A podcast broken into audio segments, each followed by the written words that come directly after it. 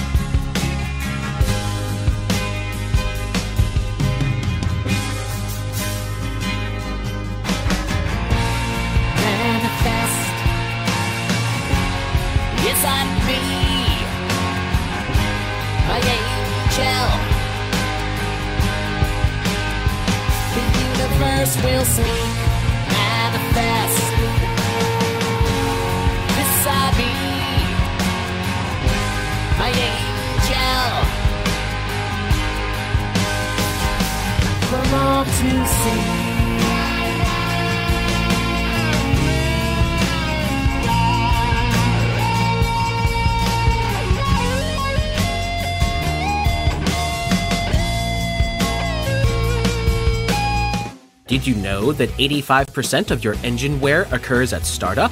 Yes, that is correct. And this is where Lower the Friction comes in by putting a protective, lubricating barrier on all moving parts. This now gives you full time protection to make your engine last longer, run smoother, give you better performance, and improved fuel economy.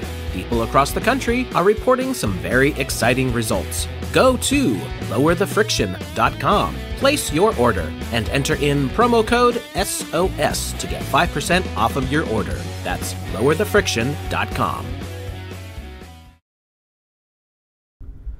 All right, hello everyone. Welcome to the Secrets of Saturn live stream. I am Jason Lindgren, your host. Welcome to this week. Uh, this week we will be having Wayne McRoy, as always, Crow Triple Seven, and Dr. Andrew Kaufman is back with us. And by the way, I need to add him on here to make sure he's working. Andy, are you on camera or just audio? Uh, just audio. Today. Just audio. Okay, then it doesn't really matter. We'll just leave that as it is. All right. Anyway, uh, before we get started, I just want to let everybody know we have a massive thunderstorm going on right above my head. And uh, if it happens to cut, it's because our power went out. It happens quite frequently in the development where we live when we have big old thunderstorms. So I want to get that out of the way right off the bat. But anyway, this week we're going to talk about things involving mind control and all that. This is one of Wayne's topics. So I'm going to pass that right over to him and let him get this started off. All right. Good evening, everyone. Welcome to Secrets of Saturn. Uh, I thought uh, what a wonderful topic this would be to discuss with Dr. Andrew Kaufman. Uh, this is his specialty uh, psychology, psychiatry, uh, the whole nine yards. So I just wanted to get uh, the take of a professional on some of these things that I, have done so much research and looking into. So I thought well, it would be an interesting conversation. You know, Wayne, I wasn't trained by the CIA.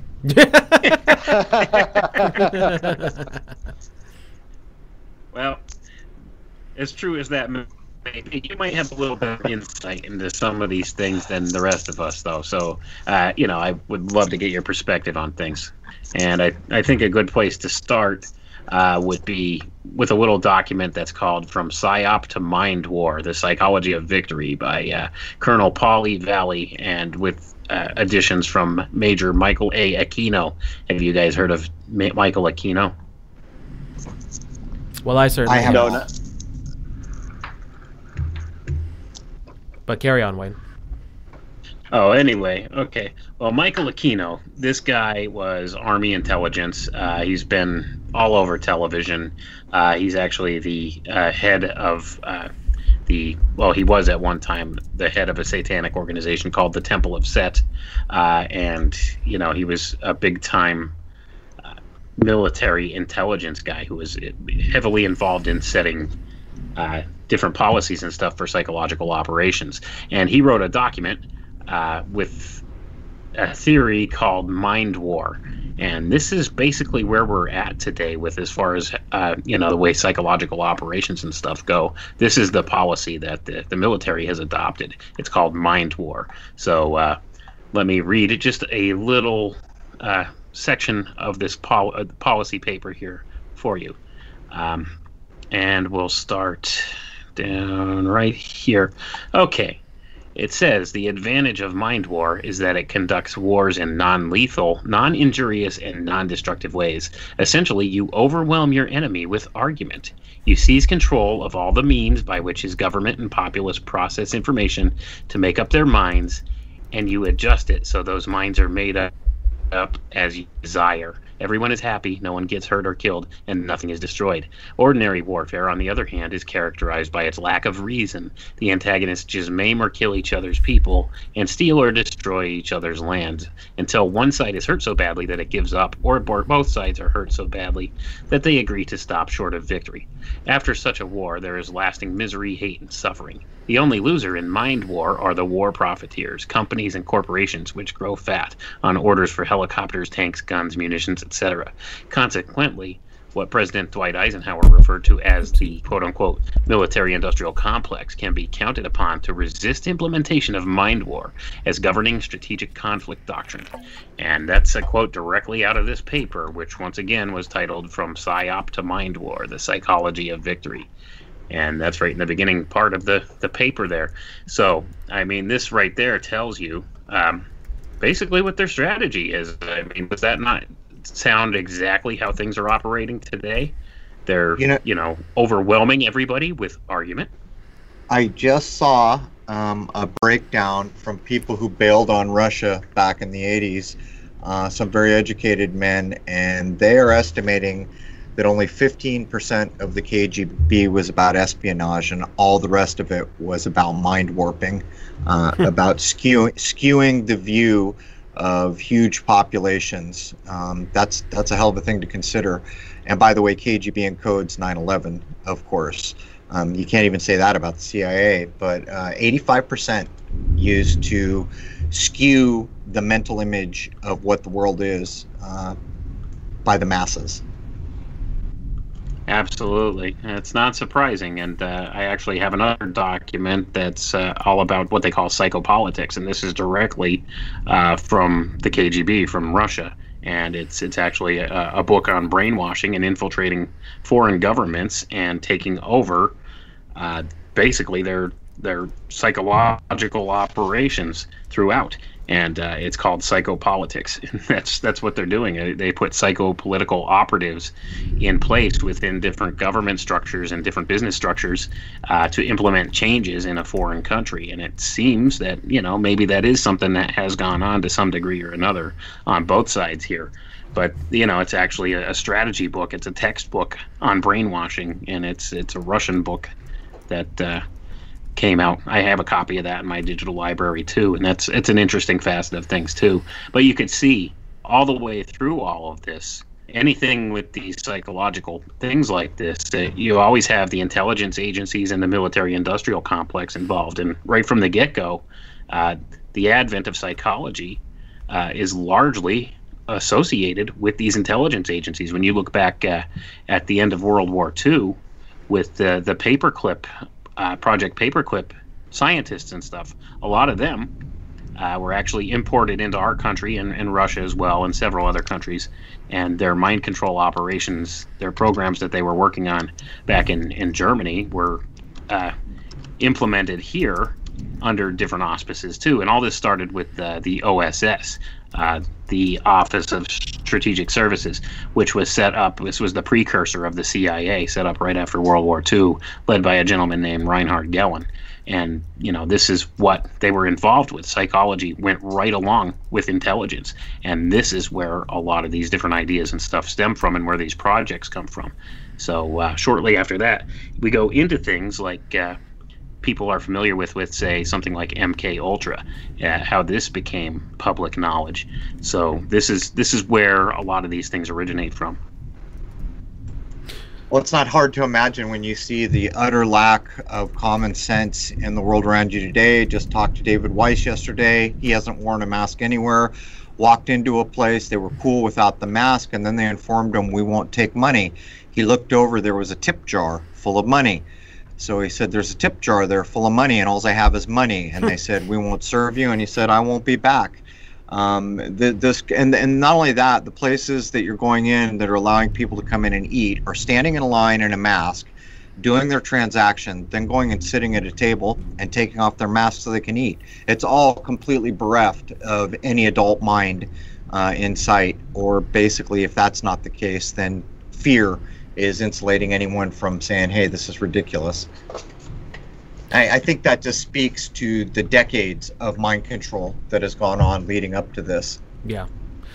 Uh, it all seems like it's one great big litmus test, one after the other, to see just how far they can take it. And 80 plus percent of people are just like, okay, meh. Yeah, it's actually a well, pretty sad thing when you look around and see how many people are just bought into this whole thing, lock, stock, and barrel. You know, Wayne, I think that um, they they have a plan to do this through the education system because uh, one thing is in New York State, uh, Governor Cuomo has partnered with Bill Gates to um, uh, revise the education system in this new kind of uh, normal situation. And uh, we're anxiously awaiting the guidelines that are going to come out in a couple of weeks. But I believe Massachusetts already decided to do remote education. And I think this is a really powerful platform for the cabal to uh, continue this kind of uh, mass mind control because that first document that you mentioned really it was talking about um, changing the opinion of a society of people right not not individual people and if right. you can control all of the curriculum and all of the um, texts that you're teaching in the in the entire education system through one centralized computer system right? Imagine the, the power of that to uh, brainwash the entire society. Well let's let's give an example of one of the biggest overarching mind warps of all time. Uh, jason and i briefly cover it in our medici episode that i just put up. Uh, galileo galilei So let's just break it down so that people can realize how long this has been going on and what this particular icon character in history is responsible for. And I say character for good reason. First of all, they branded him out the gate so he'd instantly be famous. The Bible was the book of the time, so they took a popular word, Galilee, everyone knew it, and they doubled it Galileo Galilee. He's instantly stage ready. So then they make a big scene and say, hey, Mr. Galileo, you can't publish this view of where we are. Uh, we're going to kill you. And then they say, well, we're not going to kill you but you sure as hell aren't publishing. And by the way, you're under arrest. Then they say, well, you're actually on house arrest. And then they say, well, maybe you can publish. 90 years later, the Jesuit order was teaching verbatim what Galileo was stage threatened for in the first place. And from that time to this, whenever that may have been or however that went down, this has formed a worldview of what is space, where is the sun? Where are we in relation to all those lights up there? Um, and it goes to show you that this has never been lost on the people who rule.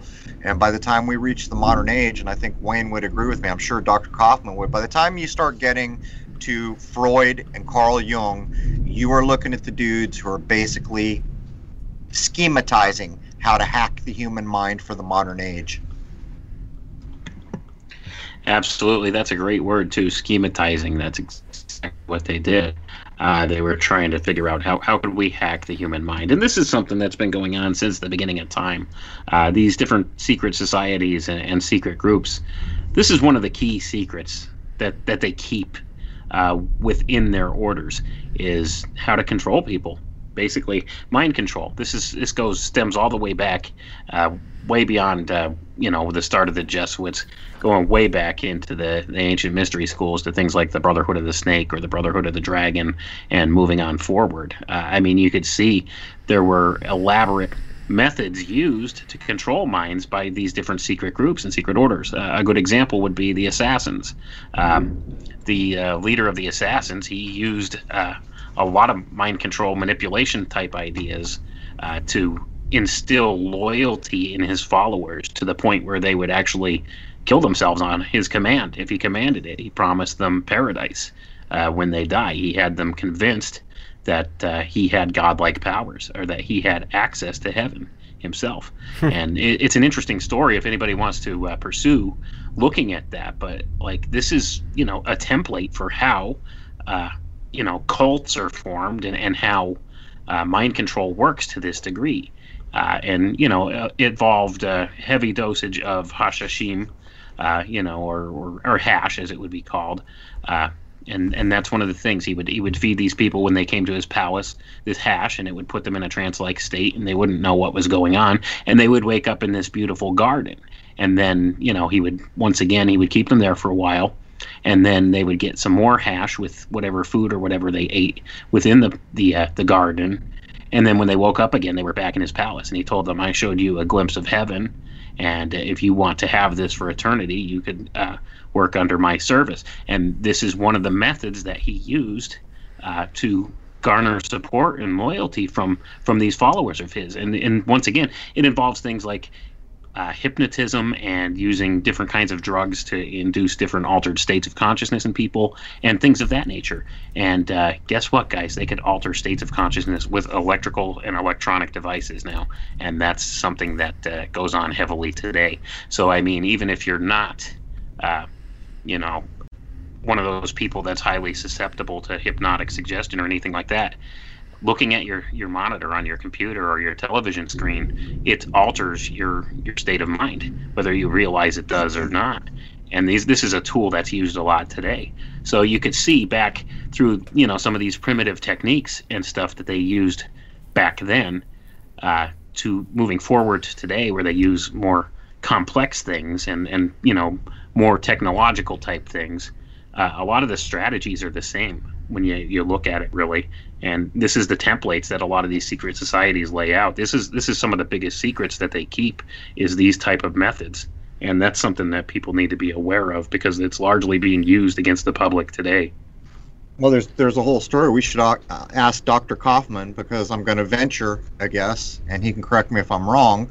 Um, but i'm guessing in your training you came aco- across mesmer um, mesmerism uh, when that whole thing came to be. And it was a big damn deal when it first broke, but then it, it seems to have almost been treated as if it was a parlor trick uh, up into our time where they bring people on the stage and they hypnotize them. But Dr. Kaufman, did you, uh, in your training, did you come across the work of Mesmer? Well, you know, only very briefly. The they have really changed the curriculum that they teach to psychiatrists. It doesn't include many of the classics. It's uh, uh, so I haven't uh, been exposed to some of those things. I've certainly heard of Mesmer, but you know, while Wayne was talking, it really did make me think about television. Uh, you know, and of course, this includes your computer mm-hmm. monitor and video games. But you know, if you go back and look at the patent for TV, you'll see that it's written for a specific refresh rate, and that's to try to synchronize your brain waves into an alpha state right? And this is not a you know an exotic thing. This is a typical type of brainwave pattern that you could see on an, on a standard EEG, like that a neurologist would use, like to diagnose seizures. But that alpha brain state is a very suggestible state. It's a state that is uh, you're in when you're involved in a lot of learning behavior. So this basically primes the viewer to receive the programming, right? It's no coincidence that they call it programs on TV right because that's what it is and i saw my children when when they were really young or you know not super super young but maybe like uh, three four years old um, i wasn't uh, aware of how damaging tv could be in short amounts. And so we let the kids watch a little bit tv and you could see them go into this hypnotic trance like state. And in fact i remember it was like really really difficult to get their attention. Like they'd be glued to the tv set and uh, you'd have to like physically get in front of them and like touch them in order to get their attention. And that was a big warning sign that uh, quickly led to you know changing the tv viewing uh, procedure in our home but i did notice that there seemed to be a very strong pattern in the the, the programming that was geared towards that age group and it was basically the story of and uh, maybe one of you know which classic it's derived from, but basically that there is uh, like a good guy and a bad guy, and the good guy defeats the bad guy, you know, through the use of violence or force. And uh, I felt like this was like a model to get them used to the basically the constant war that we uh, have been in.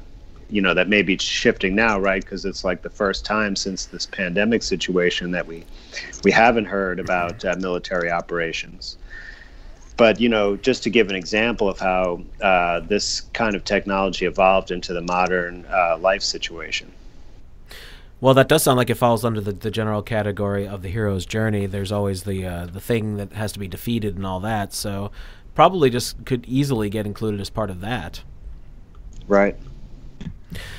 Yeah, it might be like an archetypal idea. Uh, you know, the good the good guy versus the bad guy, and the, the good guy has to eh, you know use extraneous force in order to uh, defeat the bad guy uh, this kind of thing there's you know it goes back through mythology through all different things. I mean you could see it's a standard archetype through throughout any storytelling medium. So you know it does shape the minds of people and it's been acknowledged in many of these think tank uh, uh, white papers and, and publications and books and things like that that they utilize these things as programming templates. Uh, things like mythology religion science and uh, you know, just various things like that, philosophy. And those are like four of the major pillars uh, that they use for programming people's minds to accept different realities that they're presented with. And that's where we're at right now. I mean, what you perceive is your reality, and it's all about controlling people's perceptions. And, uh, you know, the, the people who uh, run these programs in this world and, and do these things, steering uh, public policy, they're masters at this. They create the illusion for us, and if we buy into it, then there you go. That's your reality. Well, think think about even what's been done to the hero's journey. When I was young, um, the anti-hero, the idea of an anti-hero might have been Robin Hood or maybe Jesse James, and to pull off to get people to root for the anti-hero. Of course, Robin Hood gave to the poor, so really he's not really a bad guy, even though he's going against authority. They did similar things with Jesse James, but now look what movie and TV have been able to do. Uh, they'll put up an absolute human waste disposal unit as a character, and they'll have the whole audience rooting. An example I used recently is Tony Montana from Scarface. Um, they've got you rooting for that. So now they've even gone at the basis of what's right and what's wrong in the human mind. Um, or even that idea of what Batman once was and when did he become the Dark Knight. Um, and it gets so dark, but yet all these people are backing the bad guy, even up into the video game era, where now you have a choice when you log into a Star Wars game. Do you want to go to the dark side or the light side? And all of this is geared to unlevel, to dismiss the old ideas about what is actually true and correct and right and good and what is not. And it's very effective. Yeah, that's for damn sure.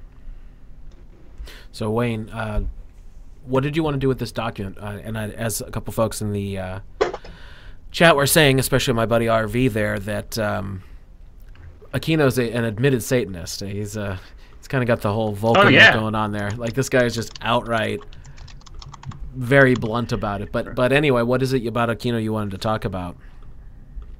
Uh, basically, uh, when you look at this, uh, it's all about psychotronic research and psychotronic warfare. Um, psychotronic being the use of technologies to uh, achieve, uh, well, mind control, to put it simply. Uh, and it says further down here in the document, it says psychotronic research is in its infancy. Now, this was back in 1980. He wrote this in 1980. But the U.S. Army already possesses an operational weapon system designed to do what Lieutenant Colonel Alexander would like ESP to do, except that this weapon system uses existing communications media. It seeks to map the minds of neutral and enemy individuals and then to change them in accordance with U.S. national interests. It does this on a wide scale, embracing military units, regions, nations, national interests, and blocks. In its present form, it's called psychological operations. And uh, that should tell you something right there. I mean, they're talking about they actually have existing communications media that can do this, that, that can affect people's minds and, and steer them in directions. And I think largely what they're talking about is entertainment media uh, when it comes down to it. Like, if, if you read between the lines here, that's kind of what I suspect that they're talking about is, is using entertainment media to steer people's minds and that's what they've largely done uh, for as long back as we could look uh, with you know Hollywood and, and the different proponents of that. Uh, they're affecting people's perceptions of reality by using this stuff, and and this I think has been weaponized against us. I think that makes it pretty uh, pretty certain. Now, Andy, I don't remember where we discussed this, but I do recall us having a conversation at some point how even the way doctors are trained or other medical professionals ev- even that it's almost a brainwashing technique where you're going to buy into the system because of the way they, they do it to you with the long hours and, and the uh, the bombardment of the information and all that Yeah, I would uh, call it somewhat of a like hazing ritual um, in the way it's designed, but it certainly fits this model. And yeah, they do use the strategy of overwhelming you with uh, large volumes of information that they basically want you to really memorize, or at least uh, the most important aspects of it. And so it takes up all your time and then some. Um, so there's no time to like to reason or question things. And it's really kind of interesting in this day and age, especially because we have information available at our fingertips, right, through the internet and all these other kinds of resources. So there's really no need to be familiar with a lot of factual information. Really, what you need to do is be familiar with how things work overall and have a general understanding of pathology, and then you can uh, access, you know, specific details or facts because those things always change anyway as new things are discovered. But but they keep this model for the purpose of preventing you from really looking at things carefully or questioning it, and they never present the actual, you know, scientific rationale for the things that they teach. They just pretty much state them as if they're fact.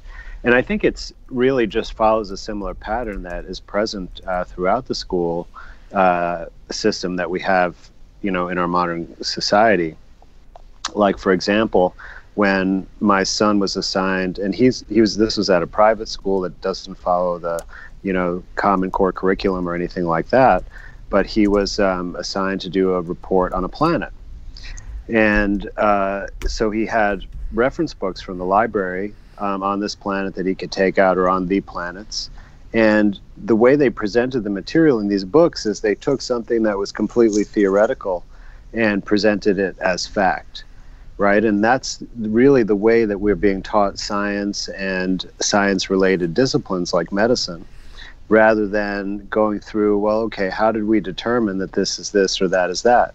Because, you know, like uh, you and Crow talk a lot about um, how many of the uh, sky clock uh, dates and cycles are not correct in the official, um, you know, uh, astronomy records, right? Because, and you don't know what they're based on, why they got changed. But if you just look up with your own eyes, right, then you can observe the actual evidence. And this is what we're missing, like the curiosity uh, to do this and decide for ourselves. It's like been taken away from us by all this programming. Well, a good example I can give everyone of just how this is uh, programming people uh, just massively is Rose's mother. I had to have an argument with her while I was on the air on TFR on Monday. Uh, she was bombarding me with nonsense about the beer bug and and oh we're not going to wear masks and oh we can't stay at our house. That we ended up canceling our trip to California because she wouldn't let us stay at our house because we refused to wear masks. And she kept up to, to, the next day hitting me up with all these things. And she sent me this video from the local parish which is what they call counties in louisiana uh, of, of all the ding dong mayors just repeating the same slogan about wearing a mask i forget what it is because it was just like painful to watch. And it was one one minute 11 seconds of every mayor in the area going wear the mask wear the mask. And I, was, and I wrote back to her i was like there's no science here. Like this is just people repeating rhetoric Well, Jason, you know, I was uh, in listening to everything. I wanted to bring up the role of trauma in this kind of uh, influence and, and uh, mind control programming because I think it's largely at play in this current situation. And yep. you know, we know from other operations like MK Ultra that it's there's been a lot of experimentation with use of trauma to change people. And you know, from my psychiatric experience, I've worked, I'd say, primarily with traumatized people and I think that's you know the principal thing that causes uh, emotional turmoil uh, in in our society at large. And you can see how their behavior and their outlook and their personality is is really su- substantially influenced by that traumatic experience. You know, even if it's not for the purpose of specifically uh, influencing someone in a certain way. So it's definitely something that changes people. You know, I guess is what I'm really saying. But in this situation, like especially if you look at the timing of when there was a small spike in the mortality um, and when the policies and the announcements were made, right? Because it was right at the end of March that the World Health Organization declared the pandemic status. And almost immediately after that, like everywhere around the world, countries began locking things down and putting people under house arrest. And there were all these those scary predictions at the time, like we may not even re- remember what it was like, but we had like Neil Ferguson's uh, computer models that were, you know, saying millions and millions of people were going to die. And so everyone was in this panic fear mode.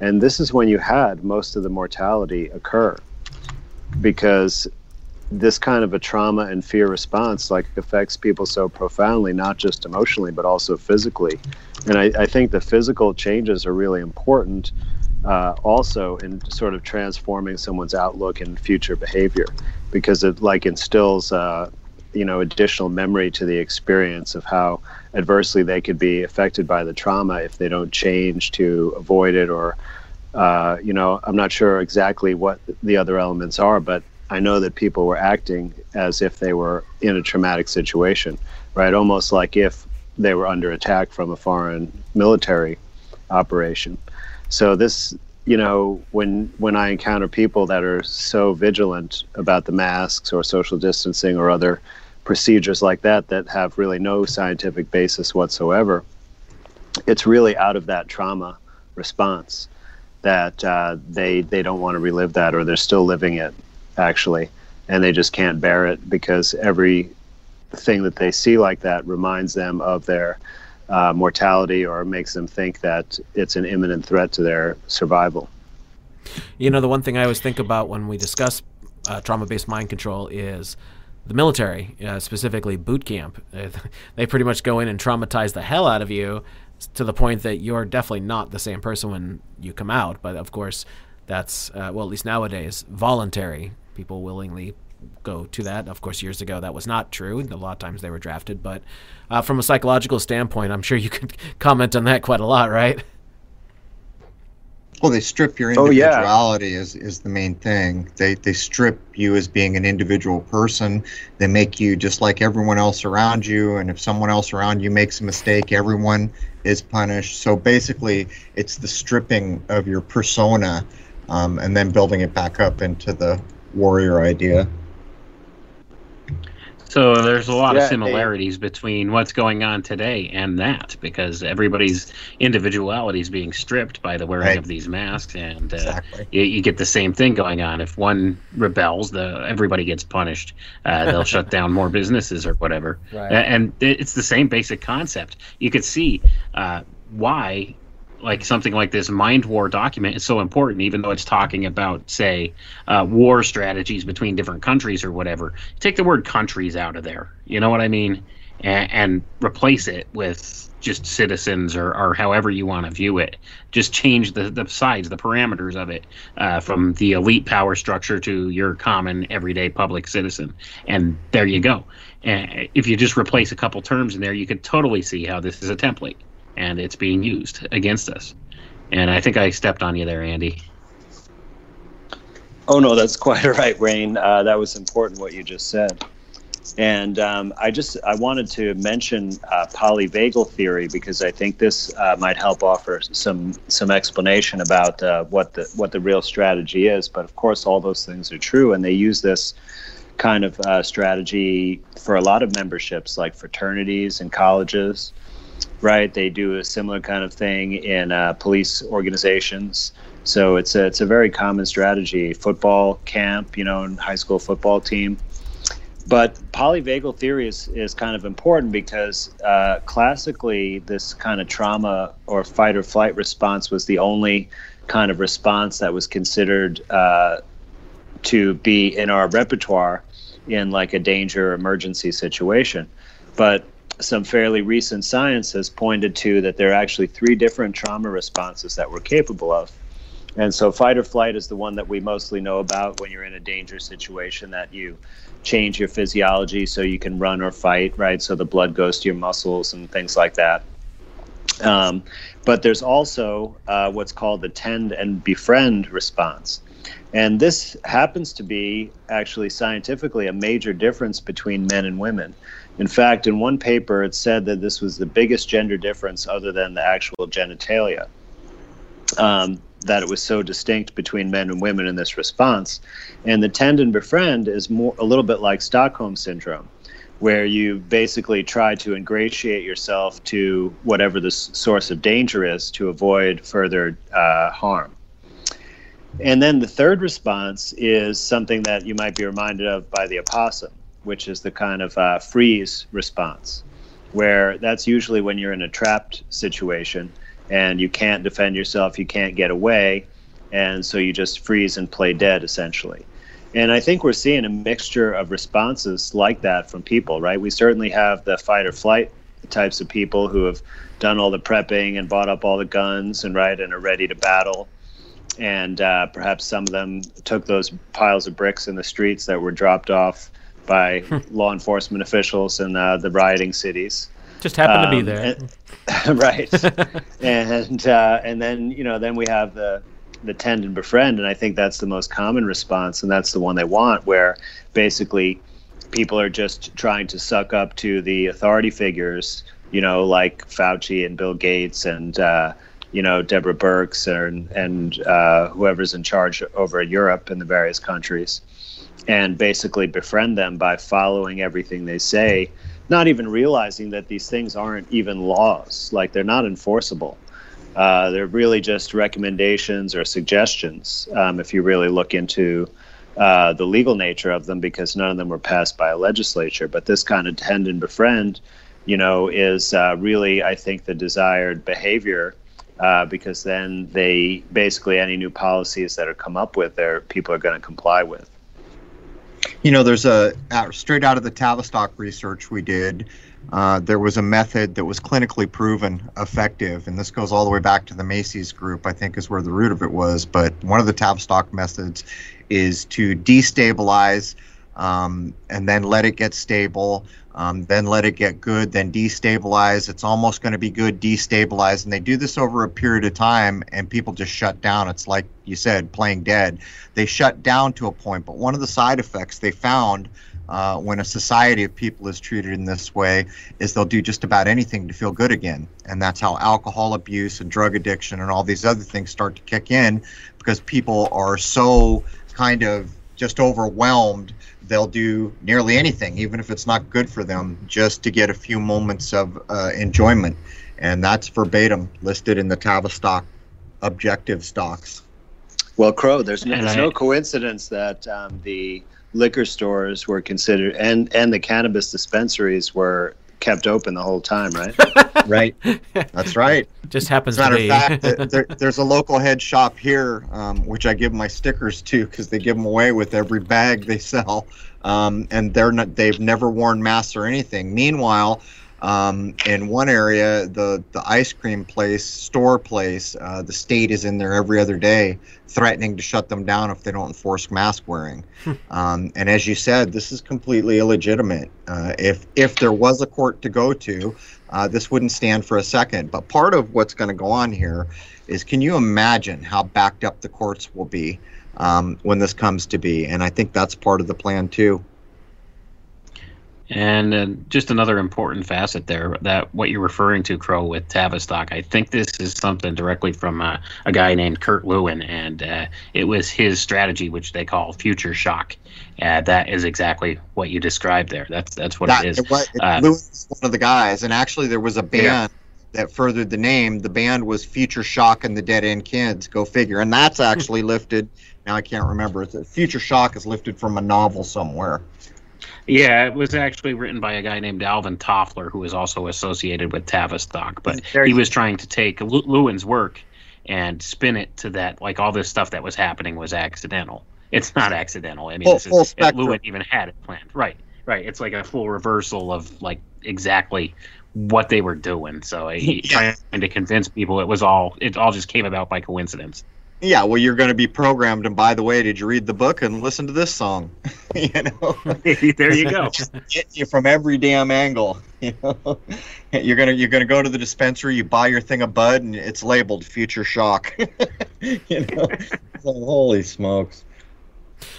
Uh, Dr. Kaufman, from a uh, psychological point of view, what would you say you've noticed is, as far as the general society, where are people at mentally and emotionally and all that that you think is different from now several months worth of bombardment of oh there's a horrible disease that's going to kill everybody nonsense? Well i mean clearly there are more people starting to just question why they're having to do these things. And uh, i think they seem to occur in pockets or regionally like where maybe it, it can spread around. But I've been in some areas where people have actually been really even more fearful lately. And I, I really think that actually it's the the social distancing and the wearing masks especially creates um, a shame type of reaction. It's like, why would we have to cover our face, right? We see ourselves as being dangerous or other people as being dangerous. And when I like go out into public um, into into grocery stores and things like that. Um, you know, I'm like, in my area, I'm the only one not wearing a mask, uh, except when I went with like friends of mine that were also uh, with me. But hmm. I haven't seen any other people in in the grocery store in my area. And I try to make eye contact with people as I go around because I want to be friendly. I want to see, you know, if anyone is willing to engage me and uh, or if uh, you know how people react but i just it's like pretty normal you know before the masks and the social distancing when i went to the grocery store you know if you get close to someone or pass right by you smile at them you make a brief eye contact you know it's just human nature to have those kind of interactions so i'm trying to like keep it normal and see if people can respond in that way but in general, you know, they're not at all. They are looking down, you know, and it's like that's what someone does who's who's feeling shame and embarrassment and fear. And it's really sad to see people walking. I mean, I know like it's an unpleasant experience for me to go to the grocery store because I feel like uh, you know that I worry that someone's going to try to kick me out or prohibit me or give me a hard time.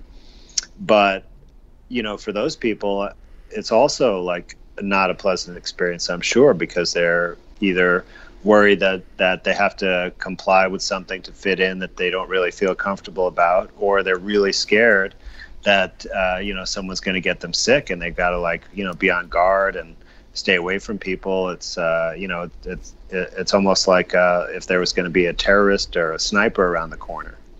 Well, th- you know? think about the, think about the complete divorce of reality. No one's seen bodies stacking up to the ceiling, which is no. what would actually need to go on to shut down the world. And yet, by proxy, because the television has implied it and given you fraudulent numbers, uh, the mind accepts it as if you had seen that.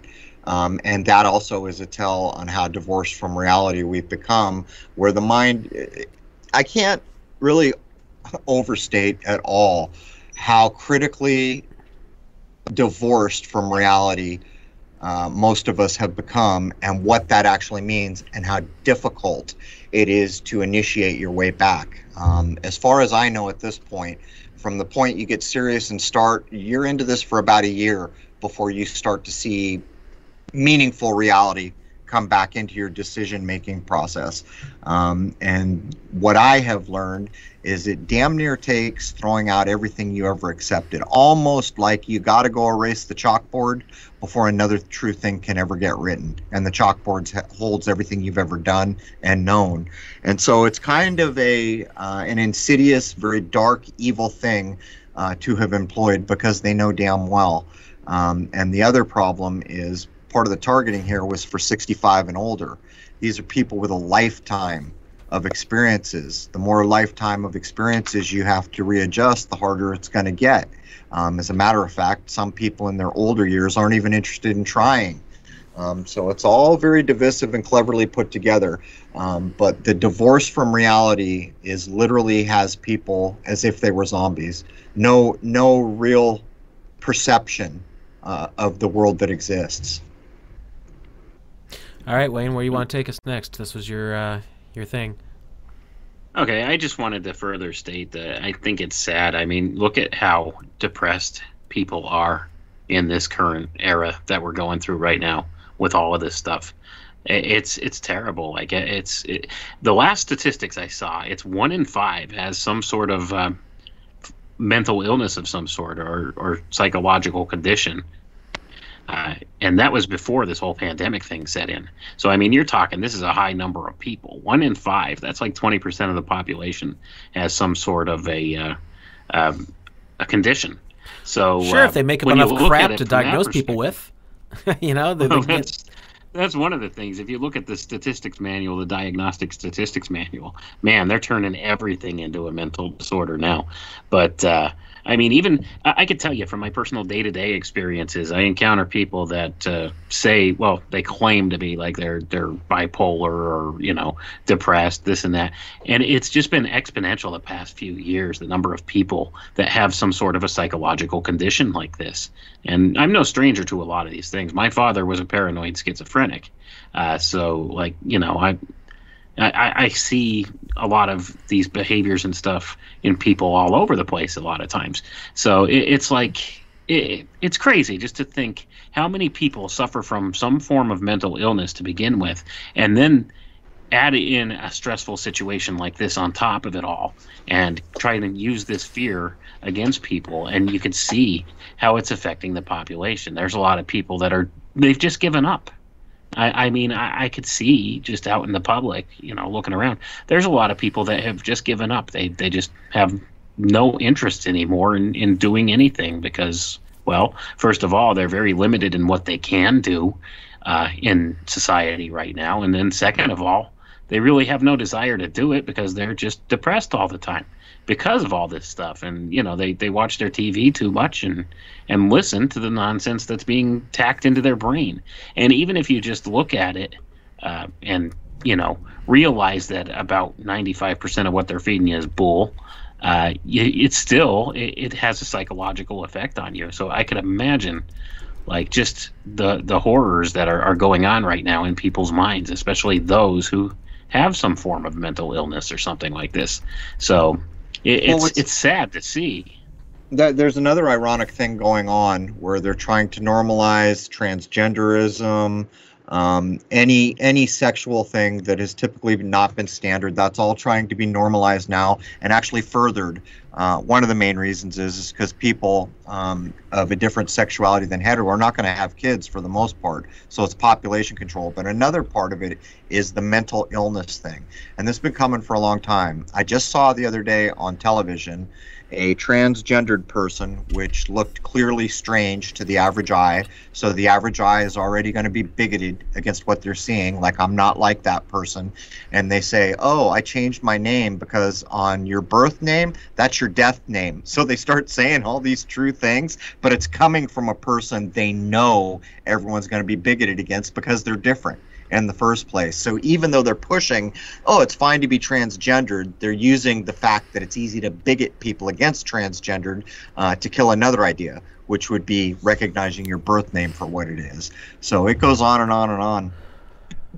Yeah, everything's been kind of. Uh you know weaponized all of this uh, identity politics and that's what a lot of this is this whole transgender push and stuff like that it's identity politics. And you'll notice that the big thing is they'll lump in like everything gay bisexual transgender uh, like questioning everything. They lump this all into one thing and they they're trying to lump in different forms of mental illness and different depravities in with it. Like the next big push will be for uh, pedophiles pretty much. They're, they're trying to say i've seen a couple things now that are trying to normalize uh, this this pedophilic nature uh, of things and, and, try to normalize this and make it uh, like a sexual preference that falls into this categorization.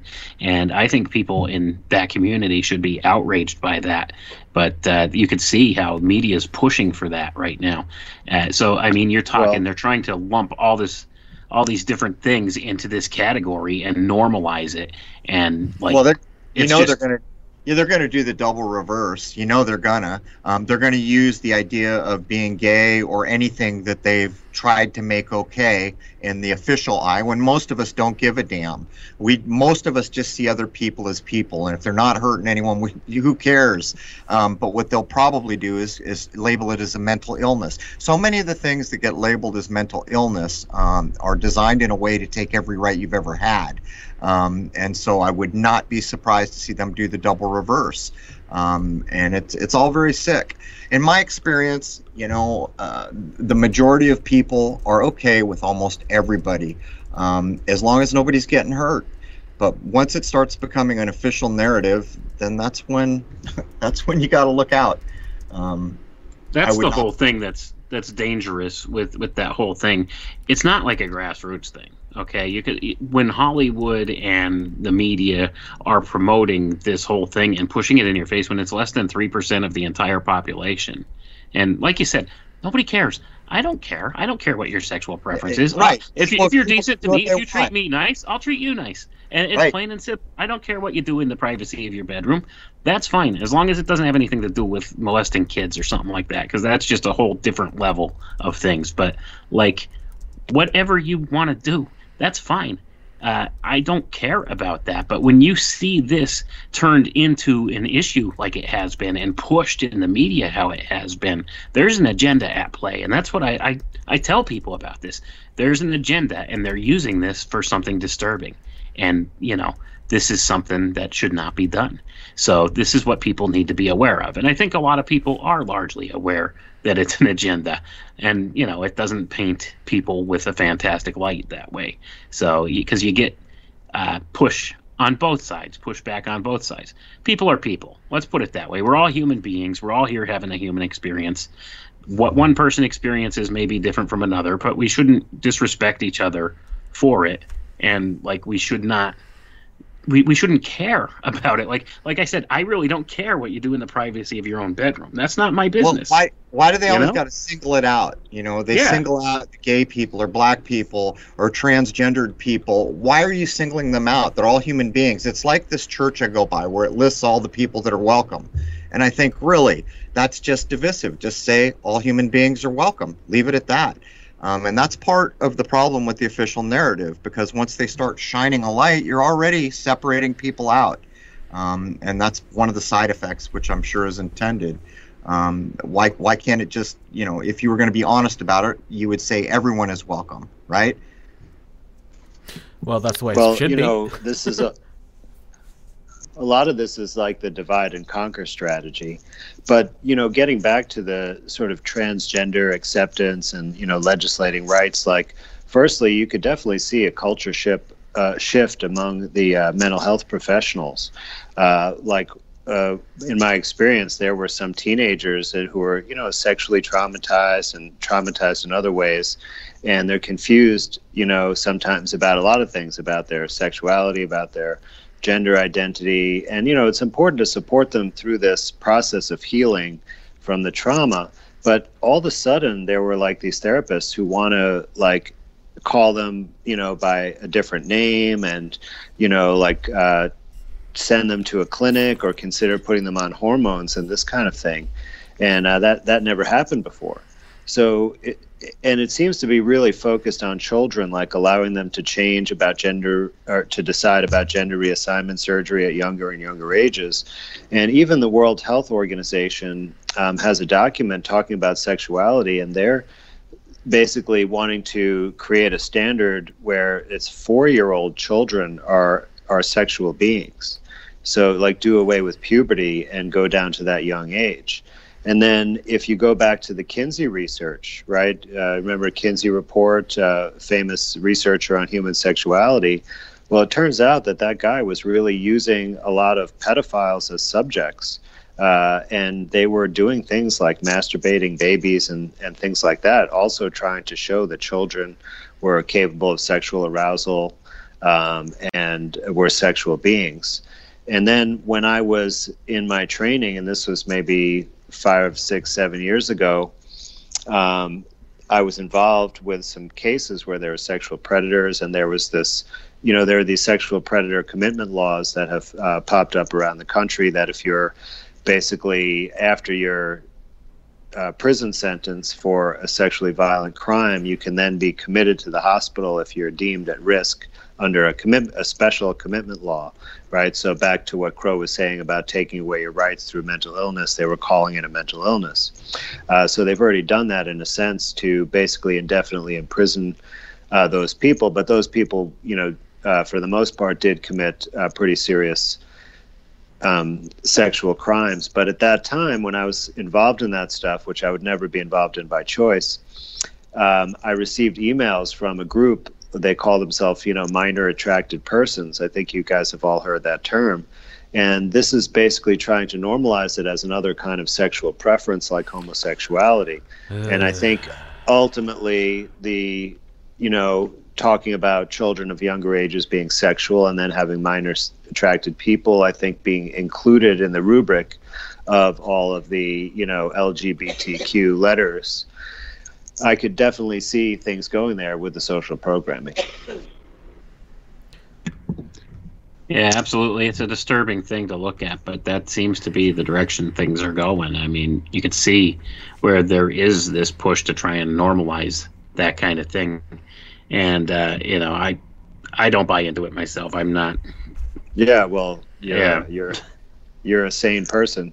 But um, you know, I think you, you also like another factor. I, I, don't mention this very often, but I think that some of the um, endocrine disrupting chemicals that are in the environment, like the, for example, there's a chemical called atrazine. I believe it's a pesticide, and it's been shown to cause uh, problems with sexual development in amphibians and I think other animal models, like causing uh, hermaphrodites and ambiguous genitals.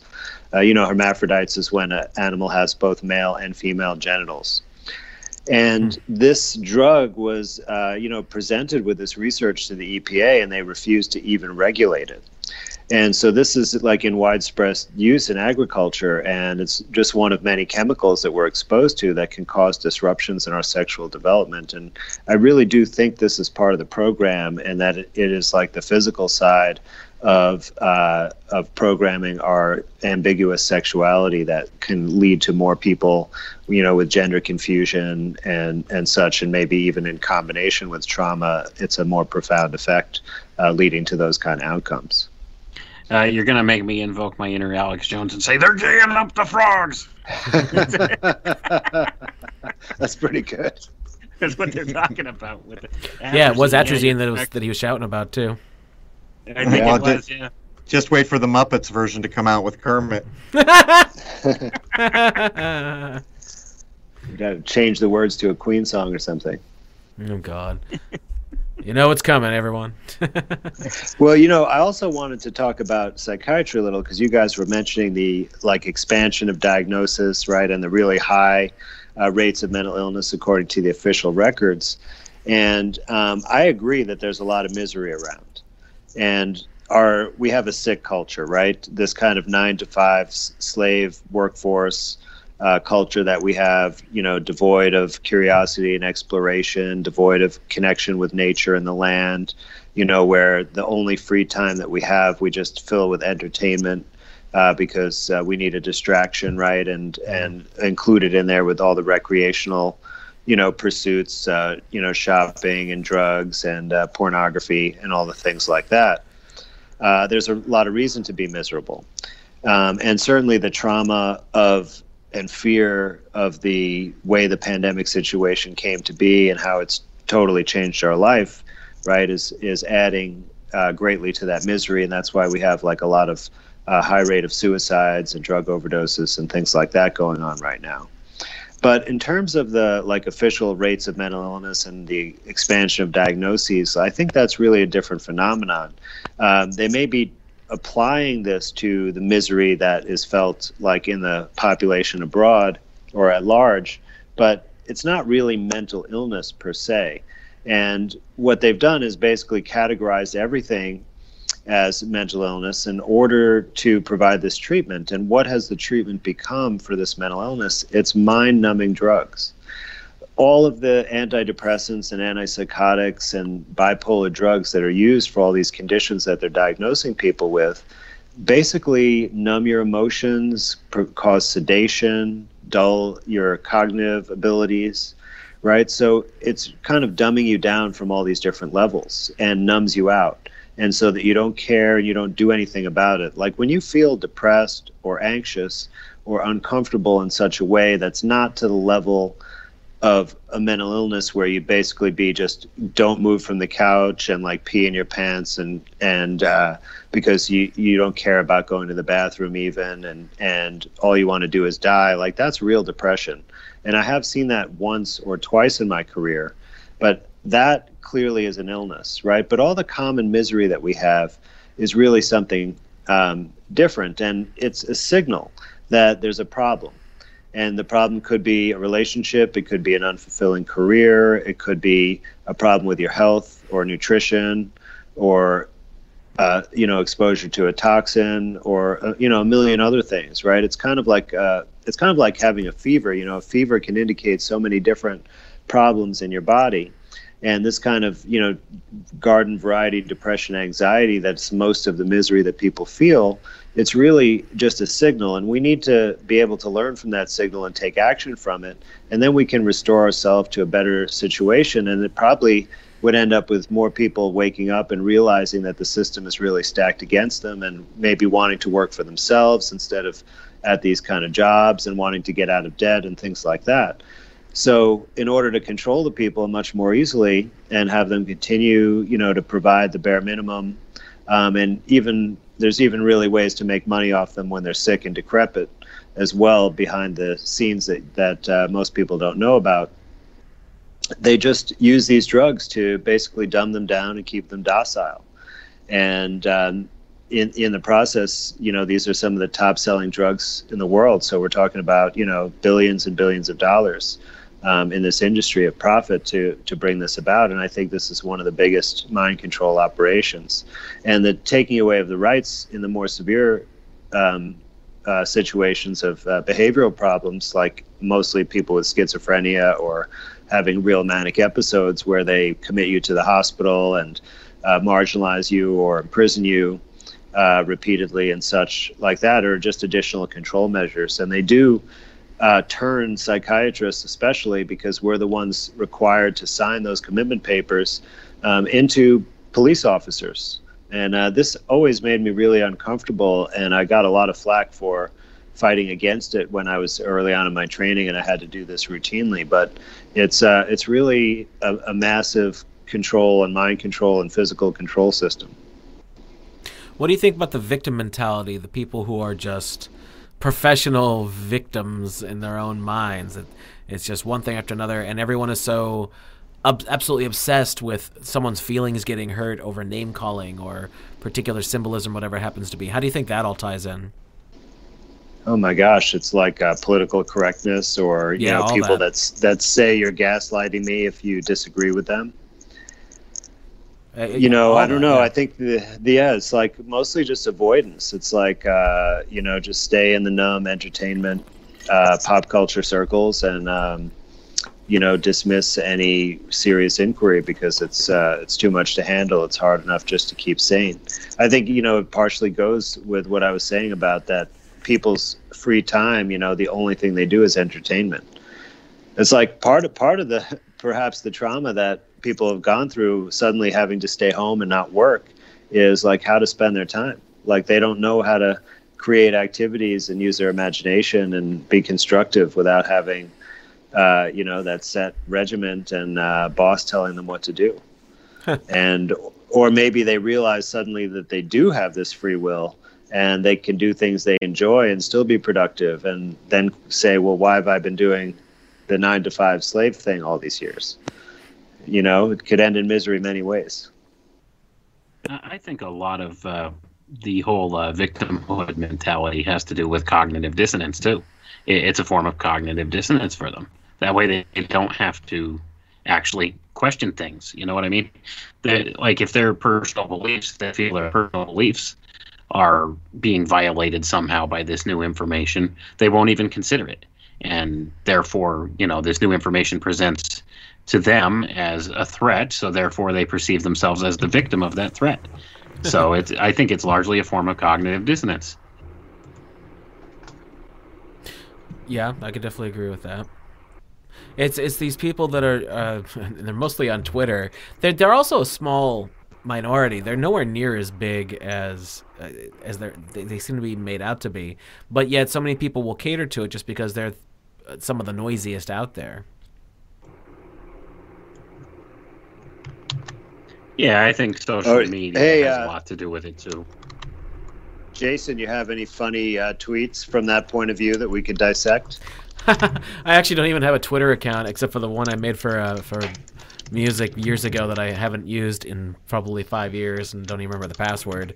But I I follow a lot of these nerd channels when I have time to watch them, uh, just talking about how all the major entertainment properties are getting destroyed, and it's predominantly by the kind of people that uh, that we've been discussing the last couple minutes here. There's just they- they're victims, they're professional victims. Like no matter what it is, they got to destroy it. And the thing is, they they've drugged down all these properties, and of course this is on purpose. This is to get messaging out.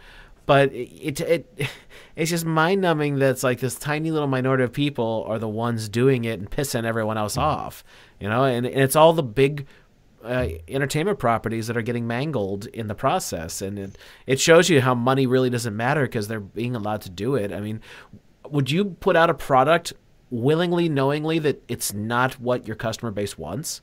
Of course not. Not if you want to make a profit, right? Yet it keeps happening, and we're seeing it in all of these things like Star Wars, Star Trek, uh, Doctor Who, Marvel, uh, all of them. I don't think there's anything that's been spared at this point.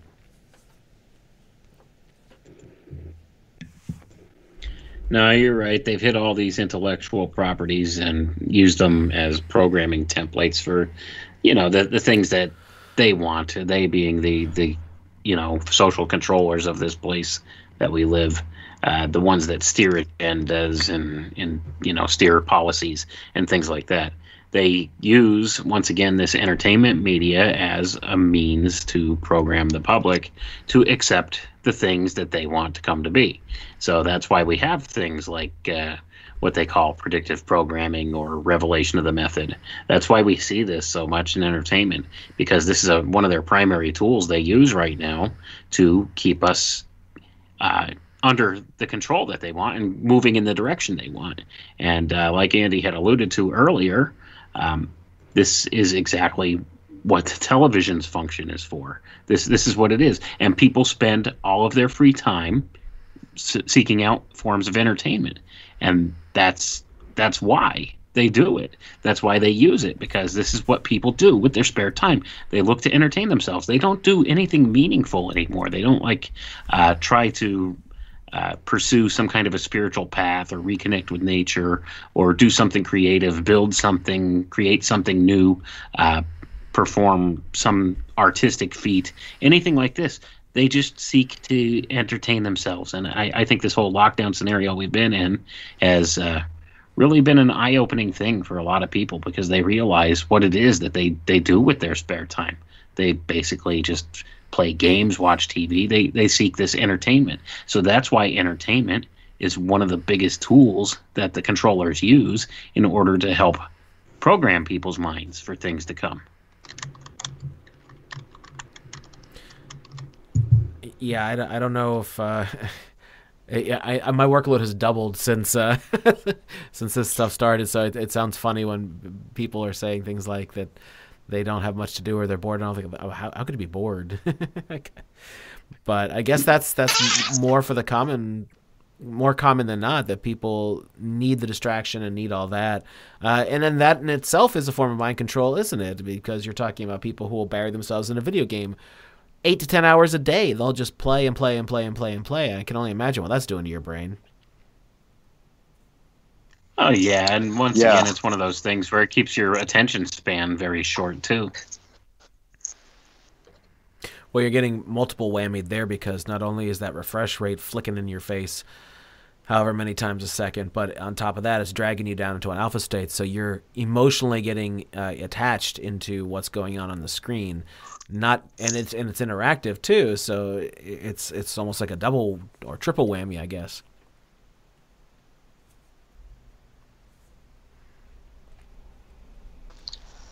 Yeah, well, there's a lot of ways you could uh, use that uh, certainly to uh, entrain people in various ways. But you know, Jason, you can't look at uh, at us being busy now. We're in a un- unique situation. We've never been busier.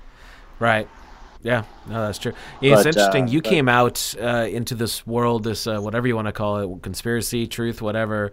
it's what we do. You came out, and boom, this stuff happened shortly afterwards. So the you're getting quite quite the trial by fire. yeah, absolutely. Uh, I personally am a firm believer that things like this don't happen for accident. Uh, Andy, you were put in the position that you're in right now for a reason, and you know I see you're you're reaching a lot of people, and people are beginning to question things that they never had before because of the work you do. And I I really think uh, there's a reason for that, and I thank you for being brave enough to actually pursue that avenue. It's it's not easy uh, to be one of these people that, that comes out and, and tries to expose this stuff and, and you know seek truth in these matters even when it's difficult. And especially somebody who has uh, your background and your experience uh, somebody that has so much to lose for you to stand up and uh, do the right thing. That's that's very uh, that's a very brave thing to do, and it, I think it's it's something that's important that we all need to do.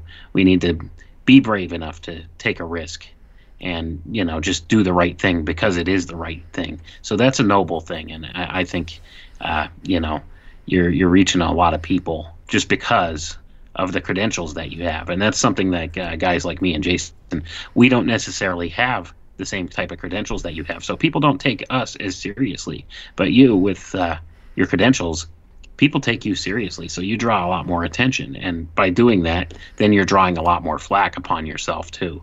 Like if, if somebody, you know, calls me or Jason a ding dong or something and, and thinks we're, you know, we're, we're screwballs or something like that, it's it's no sweat off of us because I mean honestly, it's like we, we don't really have as much to lose as you do. So I think it's very noble that you're stepping out and, and doing this stuff and, and talking about these things, uh, basically in a profession where uh, you know it's kind of uh, something that's that's kind of a taboo. So you know, I just wanted to say thanks for that, and I appreciate hearing all your input on these different ideas we're talking about tonight because it's always been a fascinating interest of mine is, is talking about uh, these mind control methods and technologies and and the way psychology is used uh, against the masses and propaganda and everything that goes along with that. So I appreciate your viewpoints, and you know I'm looking forward to hearing some more. Well, Wayne, that's uh, very uh, nice of you to say such great things about me. But, uh, you know, I think it's, um, I, I, was looking, first of all, I was uh, already on my way out of conventional medicine because I saw that it was causing more harm than it was doing good for people. And I couldn't really sustain myself in that way. And I also realized that, you know, this situation was turning into something that is uh, life changing for everyone. And you know, there's no way I could not uh, stand up and uh, you know talk about it and uh, try to figure out what's going on and and let the people know my opinion about it if uh, you know if it's valid at all. And I know those credentials mean a lot for a lot of people, but I guess what I'm saying is I'm not not necessarily proud of my uh, medical heritage as it was because I saw, you know, so many uh, unjust and unmoral immoral things go on throughout the career. But I'm really, you know, I just appreciate, uh, have much gratitude to be able to be in the position to talk to people now and help them figure out, uh, you know, what's going on and, and make better decisions about uh, themselves and their future. And hopefully, you know, stand up for themselves and protect and advocate for their own freedom and not give in to the uh, draconian future and control system um, and figure out a way to protect themselves. So, you know, if I can contribute to that, it's like a great honor. You know, it's funny about the, the fact that you have credentials and you'll hear a common person say like the fact you, have been speaking out against all, all of the nonsense going on and they'll be like well this is not what the doctor says like well i actually happen to have a friend who's a doctor and it's like oh well that's not what most of the doctors say so it, people just convince themselves that they what they want to be convinced about, and that, that again is a mind control all of its own. You know, it's like I, I I play the card that they're trying to play on me, and all of a sudden doesn't matter because well I've got more doctors on my side than you've got on yours. It's like okay, so my doctor's an idiot? No, I, I don't think so. Well, you know, it's funny. I was actually uh, doing a, a, live radio interview, like at a local um, radio station in uh, Utica, New York, earlier tonight and I didn't really realize this going into it, but uh, there was a, a, host of the radio station who was um, not really aware of what uh, I had talked about and was uh, had a pretty mainstream opinion. And uh, she she didn't give me the same courtesy that most do, uh, being an MD. But uh, she she um, her interesting argument of why there was a COVID pandemic is because she had a rather strange and she felt more severe than usual cold earlier in the season. And uh, while she didn't even go to a doctor or get tested or need hospitalization or anything, she felt that that was enough proof that uh, there's a pandemic that we should that we should all uh, obey. Um, and and even after I presented the science, uh, you know, the arguments that are based in the scientific papers or the government websites, uh, like she still couldn't grasp any of it at all. Um, you know, just totally closed off to it. And uh, you know, so but but that's not you know. Of course, I faced much more fire than that. You know, being called names and such, or uh, people questioning that I'm really a doctor and things like that. But uh, I, I wanted to ask this, and I'd forgotten last couple times we did this. Here on my local news, I think it's out of Providence. Um, when all this started, they started this new kind of creepy tone. Um, it's like a doodle, every time they're going to do the COVID stuff. Have people, everyone huh. else, have you noticed this Pavlonian tone? Um, each before each little serious segment, they play the tone. It's like a ringtone, but only you know not. It doesn't repeat. It just does it once to to cue your mind back to where it needs to be. Has oh, Pavlov's dogs. This? Absolutely, it's worse than Pavlov's dogs because they got a flicker rate with it. I, I'd not heard that one. That's a new one to me. Well, imagine I, if you combine this with the uh, technology that Microsoft patented, the uh, 060606 patent. oh, God. Right, because then they could monitor your brain waves directly, right, while they give you input, and then when you're in the right brainwave state, then they give you the programming message. You know, yeah, there's a real potential there. There's definitely a real potential there, and, and this is something that. Uh, you know, is is largely overlooked by the public uh, in general. They they, they don't want to believe that any of this stuff is true. Here's here's the general consensus. Okay, the the standard population, they don't want to believe that people in positions of authority in the medical community would be lying to them about something like this but we see the proof over and over and over again even on the, the tv the tv news every night. They contradict themselves like almost every single night. First they tell you oh we shouldn't wear masks. Oh we should wear masks. Hmm. uh, you know oh it only affects old people. Oh it affects kids now too. Oh the symptoms are only a, a cough uh, a low grade fever and difficulty breathing.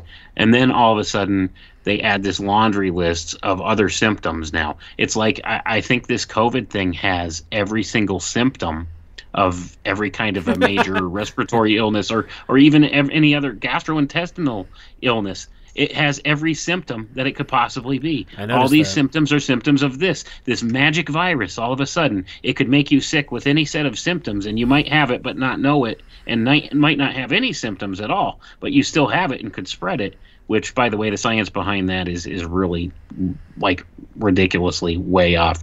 Uh, the, they they always quote one one study where it was supposedly this asymptomatic person that had traveled to China and had traveled back to Germany. And uh, she supposedly was completely asymptomatic had no symptoms and spread this to somebody else.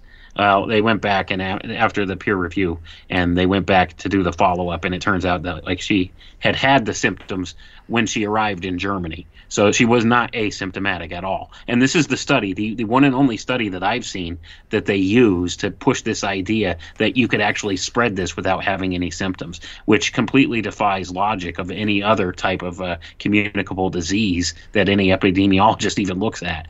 Uh, like if you buy into this general germ theory, it does not even comport to that. It, it's it's like this magic virus that could infect everybody like, but not if you're in the protest. without anybody even knowing they have it, and you could get any number of symptoms from it.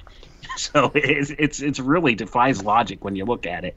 I, I thought I was safe, and then one of the symptoms if you broke a flip flop this week, and I thought, crap, I got it. oh no, not the flip flop mm. breaking one. You know, I've been really trying to rack my brain to figure out why is it that some people you know can't see these obvious contradictions. And um, i think it's most like a cult.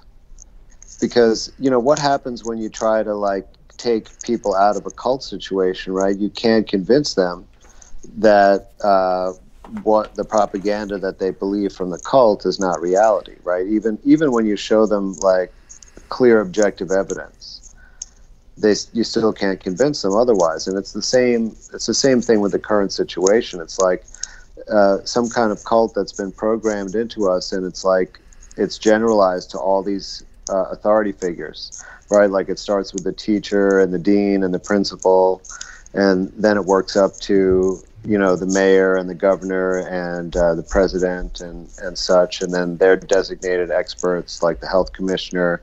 And uh, and then you know the the corporate legends or the uh, famous celebrity spokespeople, right? And they're basically the only ones that can give the information that's believable, uh, according to this kind of cult situation. And so when we come as, you know, subversive people, even though we have obviously clear information, scientific information, objective information, even even using the information from the mainstream themselves, right? Like all of the arguments I've made have been based on looking at peer-reviewed scientific papers and government websites. Uh, I haven't gotten any, you know, uh, thing from spies or, you know, un- unreliable anonymous uh, sources, you know, or anything like that.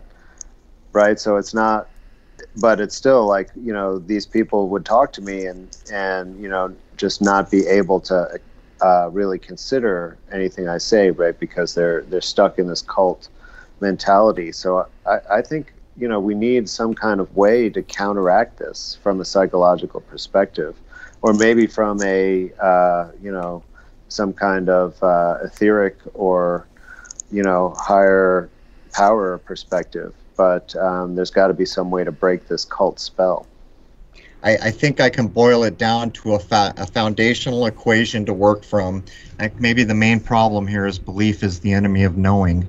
Um, and that's why I've said it because when people choose to believe things, for some people it is so difficult to undo that belief. And even after they've moved on, uh, you'll recognize certain things said and done that shows that that belief is still held safely in a corner pocket somewhere. Um, and that too was trained into us. And a lot of that has to do with movies and other things. As a matter of fact, think of the Marvel movies that they just did, where the whole universe was going to lose, you know, planet after planet, galaxy after galaxy in their model was going to lose 50% of everyone. And it came down to one person losing one loved one. And there's just no way. I, I, don't give a damn, man. That's the person I love. Half the half of everything can go away. And they do these dichotomies, which works centrally, I think, at belief, what you'll accept and what you won't. Right. There's a lot of uh, programming templates in that Marvel Endgame movie too. I mean, if yeah. you, you, go back and look at it with a critical eye now, even something like uh, after all the you know the events of of the Infinity War movie happens and the, half the population disappears and stuff like that, uh, you see where the baseball stadiums and stuff sit empty. Uh, and that's kind of foretelling of, of what's going on today because you got the same thing going on, more or less. I mean, you have empty stadiums, empty concerts, like no concerts, no no sporting events, all of this stuff. It, it's it's the programming template. It's right there in your face. And then they also talked about in one scene of the movie where Captain America is saying how he saw uh, whales out in the, the Hudson or something like that because you know the, there were less people, so there was less pollution and there were more animals and and wasn't that all happy and great? And like this is the kind of like the agenda 2030 programming and stuff. Just put blatantly in your face in there. It's all foretelling all of these things. And like this is what we see. And like i said entertainment this is what they use as one of their primary tools to put these ideas into the minds of people. And it's very subtle a lot of times the way they do this because you won't even realize something was there until after the fact. Like if you you, you never realized that was in the endgame movie well go back and look at it now just you know and, and you can see how it's clearly foretelling things. And that's that's how they work these things. And it's amazing it that feeds into the belief use though, this kind of stuff like that. Right. Absolutely I mean, that, and that's the whole so, key. Right. I love these guys. Thor's my hero you know. If thor does you know and then when something comes along in the same vein it's much more easier to bring on board and say yeah i accept it. I believe it. Uh, it's all the the pre-echoing and you know it's like when you're going to plant a garden, man, you got to get that bed ready for the seeds. And that's exactly what all that's about, subconsciously, a lot of it. Right. Use these archetypal ideas to uh, plant the seed in your mind for something later to come. And then when they actually put the idea there, it's it's got fallow ground to fall on. And that's that's where it's at. It, it's all, uh, you know, kind of an abuse of an alchemical principle when it comes down to it. But yeah, that's exactly what it is, and it's this archetypal idea, and they put it out there in the uh, the entertainment because they know, like Andy said earlier, entertainment. That's what people do with their spare time. They seek nothing but entertainment anymore, and it's it's a far cry from where we've come from in older times, and I would say easier, simpler times, where we actually did things that matter. Now people don't do things that matter. They just do things to entertain themselves. Well, most they, of the people they, they, look up to are schmucks too. I mean, an actor is not someone to be looking up to. What? They're a professional pretender. That's someone you want to idolize. Screw that. it's almost like the whole world has become a metaphor or a simile, right? Everything we do online is like a metaphor for something that should be real. Even when we're communicating, it's like a simile for something that actually happened. You see what I'm getting at here? And that further detaches you from the actual act of being present in some real manner. Uh, and that's that's a side effect of screen use. That you know that's the whole underwriting for Dune's idea of the Butlerian jihad, isn't it? That is the whole premise. Uh, there's nothing about it that can't be misused. Now, what about the whole false flag thing? That's also a, a very serious form of trauma based mind control. Uh, let's take Sandy Hoax, for example. Andy, what do you think about that sort of thing and how people responded to it, even though like all you have to do is dig a little bit and you can see that it's rubbish? Yeah, well, but it's uh, you know it's sacrilege to even dig on something like that because we're talking about children here, right? So this is uh, the most uh, kind of serious thing that you can imagine, killing a bunch of innocent children. So people are yeah just so devastated by it they don't know what to do. You know they just want to like have vigils and uh, be scared.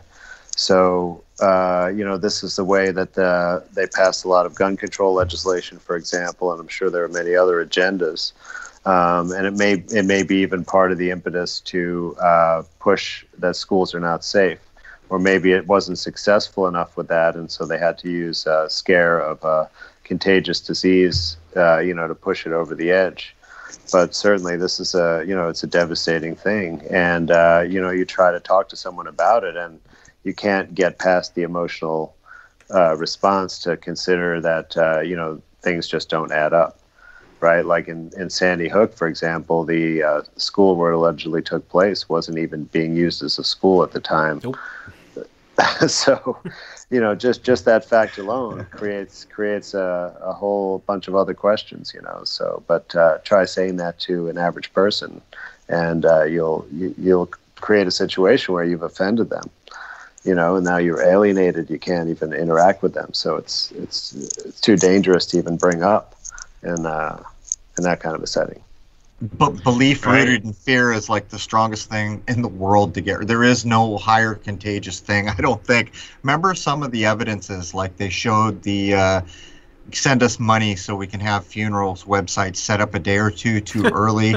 the internet connection hit, was provably listed as not having been there for four or five years. I mean, some of the evidence was incontrovertible, um, and still people wouldn't wouldn't accept it.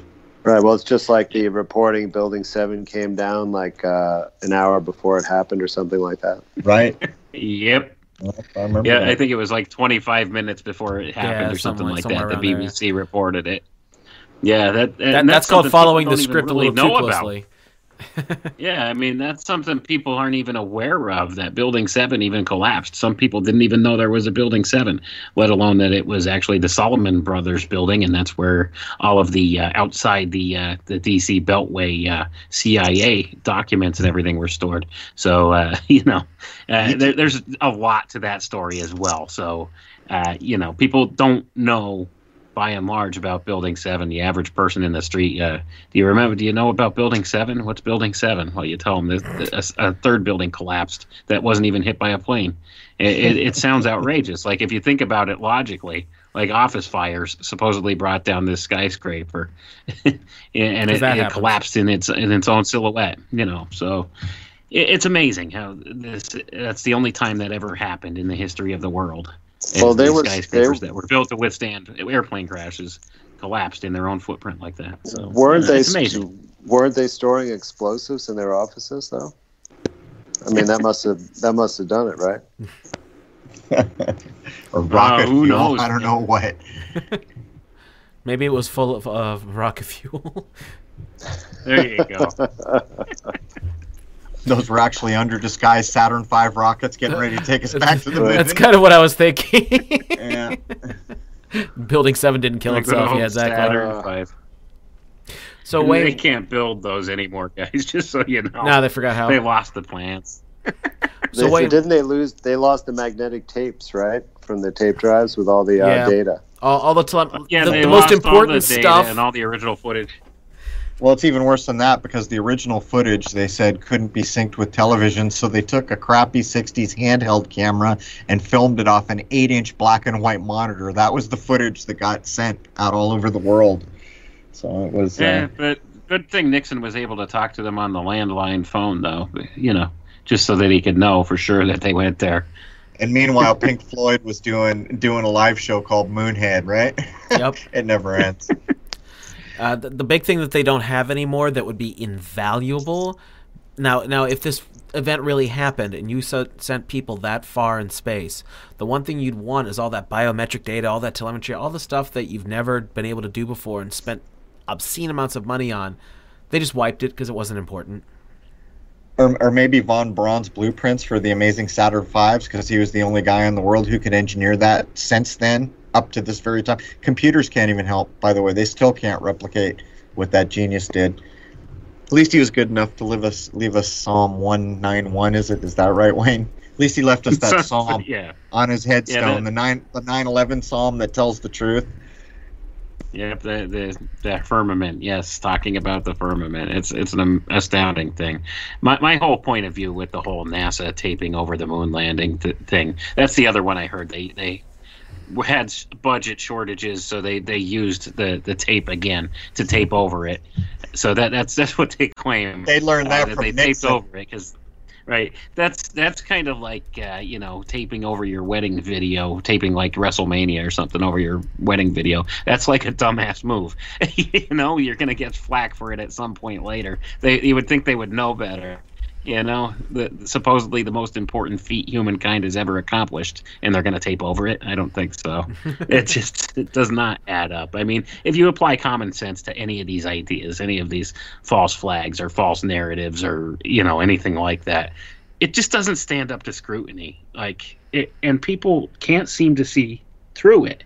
And I don't understand why. Like, you know, it, it's it's one of those things. I guess common sense is a rare thing anymore. On- on the upside, once you get to a point where you can detect it and then you recognize it and then you take it on board, there's a period of time after that. I don't know if it differs for everyone. Um, you don't miss a damn thing because nothing is acceptable after that. When you recognize a lie of a certain magnitude, it's like you're so shell shocked. It's like, are you sure that's blue? Let, let me take a look. I'll take a look. I'll tell you if that damn thing's blue or not. Okay, yeah, maybe it's blue. You know, it gets to be like that where you're just not buying anymore. Um, we use the example of everyone taking the pill and swallowing without asking. Um, but we're going to have Dave J on again. I don't know how many people remember Dave J. I just saw a recent show he did where he's just laying down the truth, and the person he's speaking with is just not having any of it. And he's sitting there going, I Jason could describe it better. Did you, Jason, do you see the part where he's talking about what the sky's for? Did you catch all that? I, I didn't watch it yet.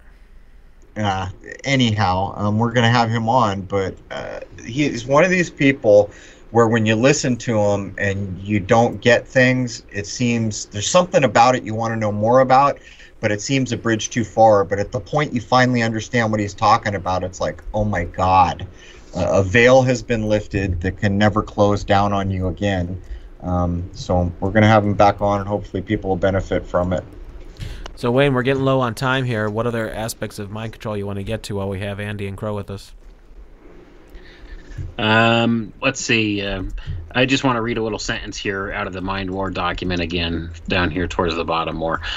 Quote Mind War's effectiveness is a function of its own skillful use of communications media, but no greater error could be made than to confuse Mind War with merely a greater and more in- unprincipled propaganda effort. End quote. So basically, it's comparing mind war to propaganda, but saying it do- you can't confuse it with propaganda, even though that's what it is. And it, because what's the skillful use of communication media to to kind of effectuate your your message to the public at large? It, it's, It- it's propaganda, almost- right? Wayne, it almost sounds like they're saying propaganda's for diaper wearing kids. This is like PhD level. Yeah, this is like next level propaganda. Right. Mind this war. is on steroids. That's essentially what it's talking about here. Just, I, I always find that document interesting. I like to revisit it every once in a while. It's not a long document, but it, it talks about things in, you know, military terms a lot of times. But if you just substitute the military terms for something a little bit more commonplace, you can see how it's a template for use for anybody who's doing any type of social controlling uh, type aspects of things. Um, but anyway, uh, more about uh, different aspects of the whole mind control thing. Uh, looking back at uh, different people like Jose Delgado and uh, Dr. Ewen Cameron, uh, they performed all kinds of different strange type tests and experiments where they did things like psychic driving and stuff like this, where they they would put a, a, a helmet on somebody with it, playing uh, different sounds or, or different uh, sentences to them while they were sleeping and stuff like that to try and instill different kinds of behavior patterns in them. And they sometimes used like hallucinogenic drugs and, and things like that uh, to make altered states of consciousness in people so that they could use this as a programming template. And a lot of these guys were the pioneers of this type of work. And lo and behold, they worked for the CIA. you know, uh, big shocker there, or the intelligence agencies, MI6, MI5. Um, CIA, all of those different agencies, they all have roots back in these early psychological studies post World War II that came out, and uh, even even before then, like a lot of these guys started back before then. So you're talking about they're they're bringing a lot of these ideas into a laboratory type setting and trying to to link the physiological with the, the psychological. And I was just wondering what Andy's take on those type of things are. If he had done any studies into uh, these guys, like these uh, Kurt Lewin and Jose Delgado and uh, Sidney Gottlieb. Uh, if he was familiar with these names of, of these guys that did any of this, and were you taught any of this in your school training, or is this something they don't really talk about?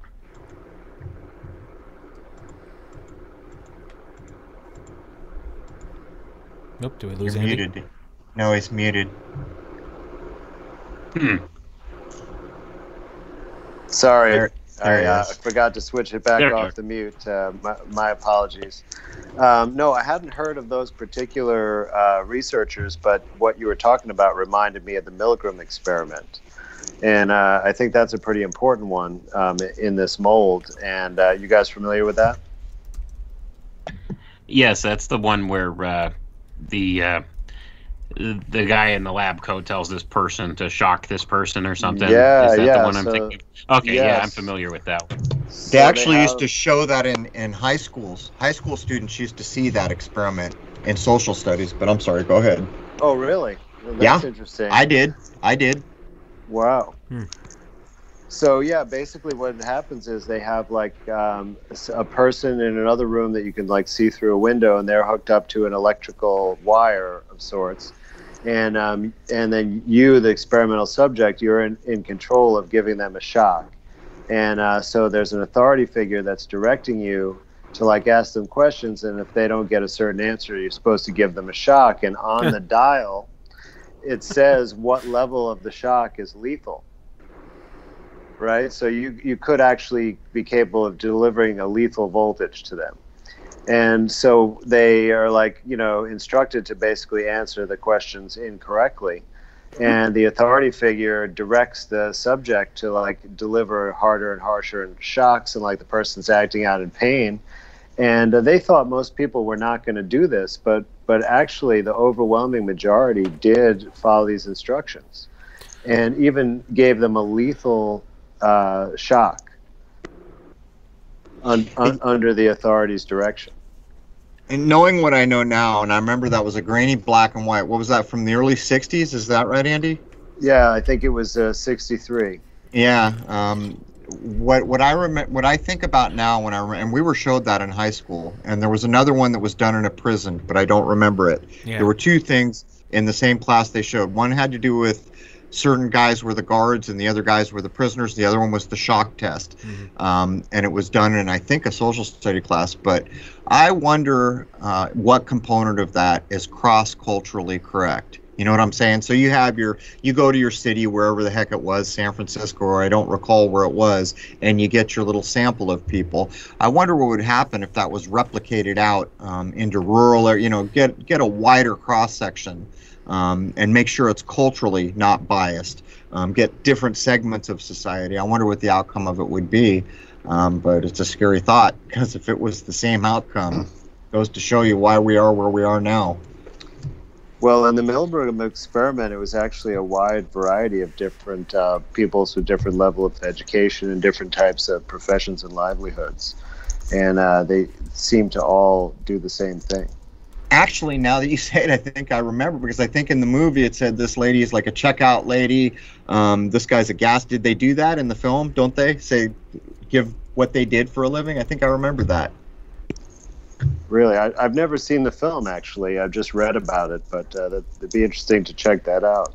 Maybe a reenactment of of the test itself, but I think it was a social studies class, and I'll have to look up the other one. They did a similar thing where they put people, some were the guards of a fake prison, and some were the inmates, to see how far the abuse would go. Right, and they yeah. fell into their their respective roles that they were supposed to play, to the point that it was indistinguishable or close to it from the real thing. And didn't it have something to do with um, some of the people who ended up being inmates were like CEOs or something like that? And and the other guy was like the local garbage collector. I forget. There was some component of it where it was complete role reversal. Um, but I think again, if I remember correctly, I'll have to look that up. I haven't thought about that for years, but it, it showed that people were willing to get abusive and take it too far.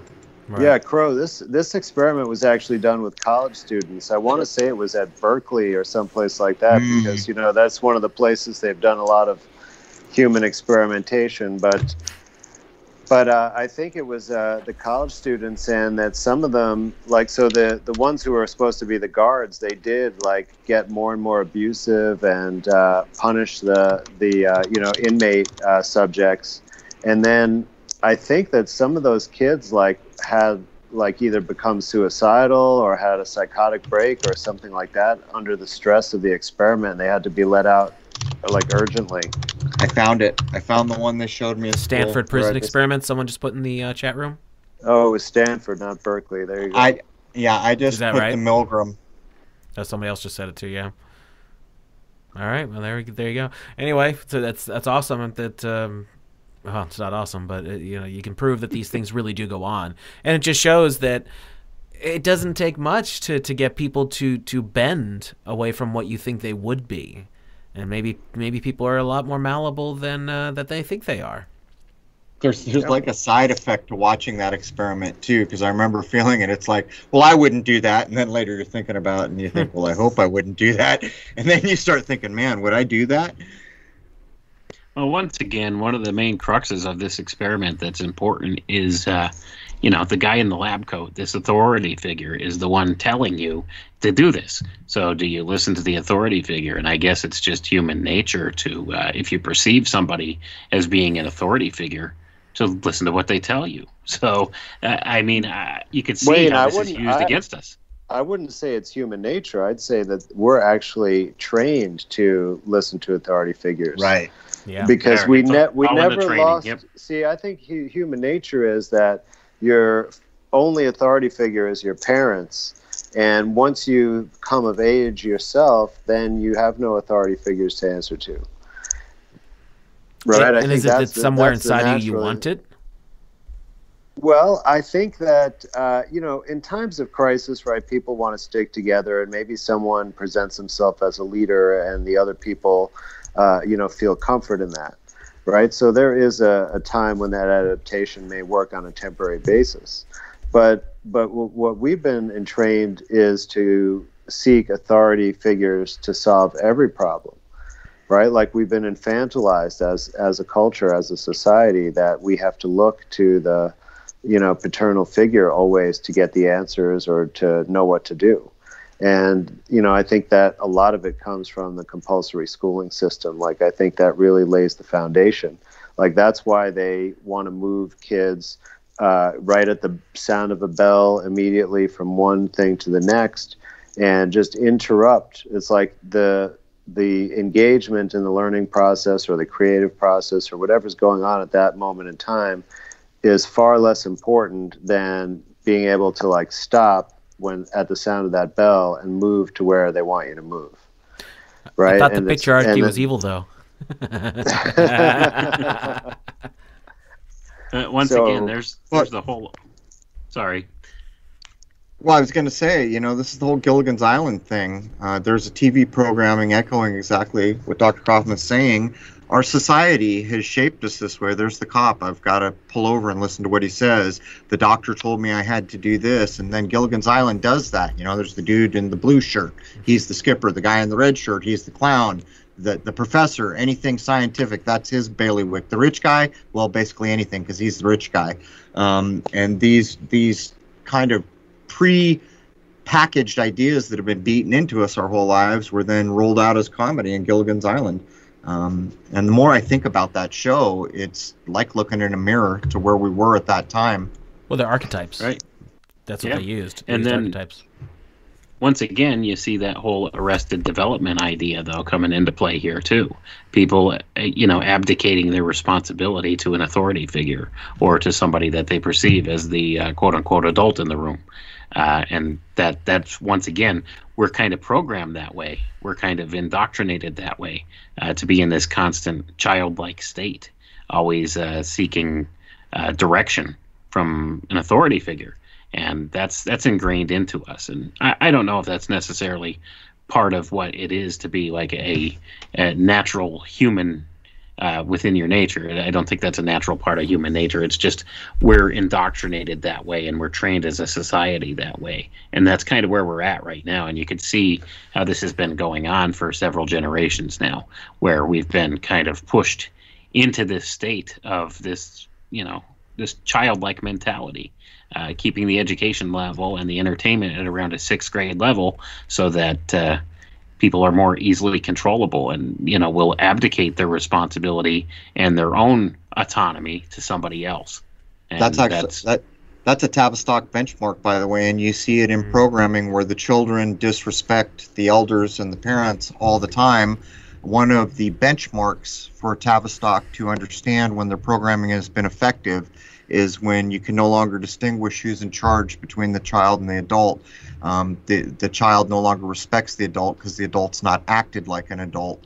Um, and when that point is reached, it's a benchmark for success on certain of the things I was interviewing. And you could see it. Um, programs like uh, uh, Mom. I just I just looked at a list of them uh, that were known where the children were portrayed as just being completely disrespectful to the parents, almost like The Simpsons was when it first came out. But now it's so much worse because they'll portray the parents. Of, oh, they were in jail. They're alcoholics. They got to go to AA. They stole. They shoplifted.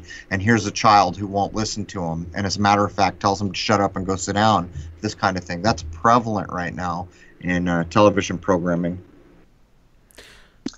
Well, like you guys were mentioning, you know, the the medical authority figure, and I think that's really who's being exploited in the current situation, right? Because this is like a medical technocracy. But uh, so many times, like people that I've seen for a variety of situations, they just say things like, "The doctor took me out of work," right? It's like they compl- it's like they had no say whatsoever in the decision. Like it's not their job or their life or their body, right? It's just like you have they have to be compelled to, um, you know, follow this authority. And it's so well ingrained. uh, It's almost like by, by that time. It's almost like Tron, right? You know, the central. What was it called? The central processing. It's Oh, the almost like. MCP, the, the, the Yeah, the MCP. program. Exactly. Who is your user program? You know, it's funny. Every time we say uh, the, the white lab coat, the only thing I think of anymore is Rick and Morty and just how much stuff they encode in that these days. The main character is the guy in the white lab coat, but he's a complete dick. and he's just like like his morals are atrocious, and yet this is supposed to be the quote unquote hero of the show. You know, Well, they had the nuggets to open up with a face hugging show where the little alien mass, unreal. Yeah. As this broke the new episode for the new season, it's unreal. Um, I don't understand how anyone cannot put one and one together when it is that blatantly obvious. And not only that, the little parasite mask things that are covering their face to take their humanity so they don't even know what the hell's going I mean, the whole thing was a one to one allegory. And you got to think that these things are made way ahead of time. That was always the problem with Rick and Morty being able to uh, Right? to be out Yeah. for uh like a two year gap or whatever they always had. They always had a, a substantial chunk of time in between, and it's because it takes time to make these things. So you're trying to tell me all of a sudden they don't? The only show I know that can crank it out in, in a week is South Park, and that's just because of the nature of the uh, the animation. It's it's not that high end animation that a lot of the other programs, like a Family Guy episode or any of them, those take months to make. So that just tells you that things are done and thought out ahead of time. It's it's just proof The right there. Yeah, the previous season, I think it was a year and a half or something, because people complained, and it had become the hottest ticket um, on some obscure channel that wasn't that big before Rick and Morty got there. Um, and it goes to show, yeah, and not only that, it was the first one of the season. Um, you know, I should look at what the release date was. Matter of fact, usually you can look at the production schedule, um, but who knows? But they haven't, they didn't produce a single episode what did they only do half a season? Did they only do five or six? I don't remember, but They showed five, then they waited, then they showed five again. And what you're, you what you're referring to is the second group of five, and they did the mask one. And of course, I'm watching this. I'm like, you gotta be fucking kidding me. every one of them, Jason. Well, Every yeah, they all had shit in them, but Yeah. but this that one was aspect. really just giving us the finger. Even in one of them, they went to the point where they were doing something with these new beings on a thing, and some of them were going to be useless. Um, and they said, "Well, instead of making them useless, we could give them a lo- online college education." And they said, "Ah, it's easier just dump them in the toilet." And then they said things like, um, "Influencer content makers, they're all useless eaters." Yeah. um, un- unreal. But every one of those episodes has been a reflection on modern society. I didn't think they could crank it up much more, but in, in over the previous Rick and Morty's. But yeah, this this season, what is this four they're on now? Good grief! It's like every single one they're they're just totally sticking it to us. What about the train episodes? If Yeah. that doesn't take, you're living on a toy train. Get over it. Um, and by the way, all Western religion, we're just going to make fun of it. Or almost- Another thing that should be telling about all of that is the fact that they use cartoons as the main programming tools anymore for people. That should Wow. tell you something about the mentality of our society. Well, it's what Crow and I have talked about so many times uh, over for years now. That uh, it all started with Snow White. Can you get someone emotionally invested in a cartoon? And it turns out, in uh, is it was it 1939 Crow, that indeed, yes, you can. And that was it. The gloves are off, and they could do whatever the hell they wanted with it. Well, it's if you look carefully at the year 1939 in cinema, it's a tell beyond belief. Uh, look at even something like The Wizard of Oz. Look at the quality of the makeup in 39. Uh, you can get into the 80s, and they're not even the same ballpark as where they were in 39. Um, look at the color of some of the quality of the special effects. We're pulling off even the uh, the tornado in Wizard of Oz. Uh, I saw this thing from MGM. God, I wish I could remember the year. Seems like it might have been the early 40s, late 30s. But they went back and showed that every single star, when they were all contracted back then, had the equivalent of a death, death mask made uh, in latex rubber. And when they began to show, it was way beyond what you suspected could be done way back then. And then all of a sudden, uh, it made me draw the line to the 60s show uh, Mission Impossible, where the dude's wearing a mask and he becomes the ruler of some country and no one can tell the difference. Um, and that's when I began to put it all together. Uh, and you, I, I got to track that down where they're showing all the masks and what can be done with latex. I think in the late 30s, early 40s, it's unbelievable how far down the road they already were. Um, and then by the time we get to the 80s, they're they're dumbing it down. They're doing a crappy job on purpose to, you know, put up the illusion that they can't pull things off. Well, Wayne, we're just about there. What uh, last topics you want to get in before we sign off?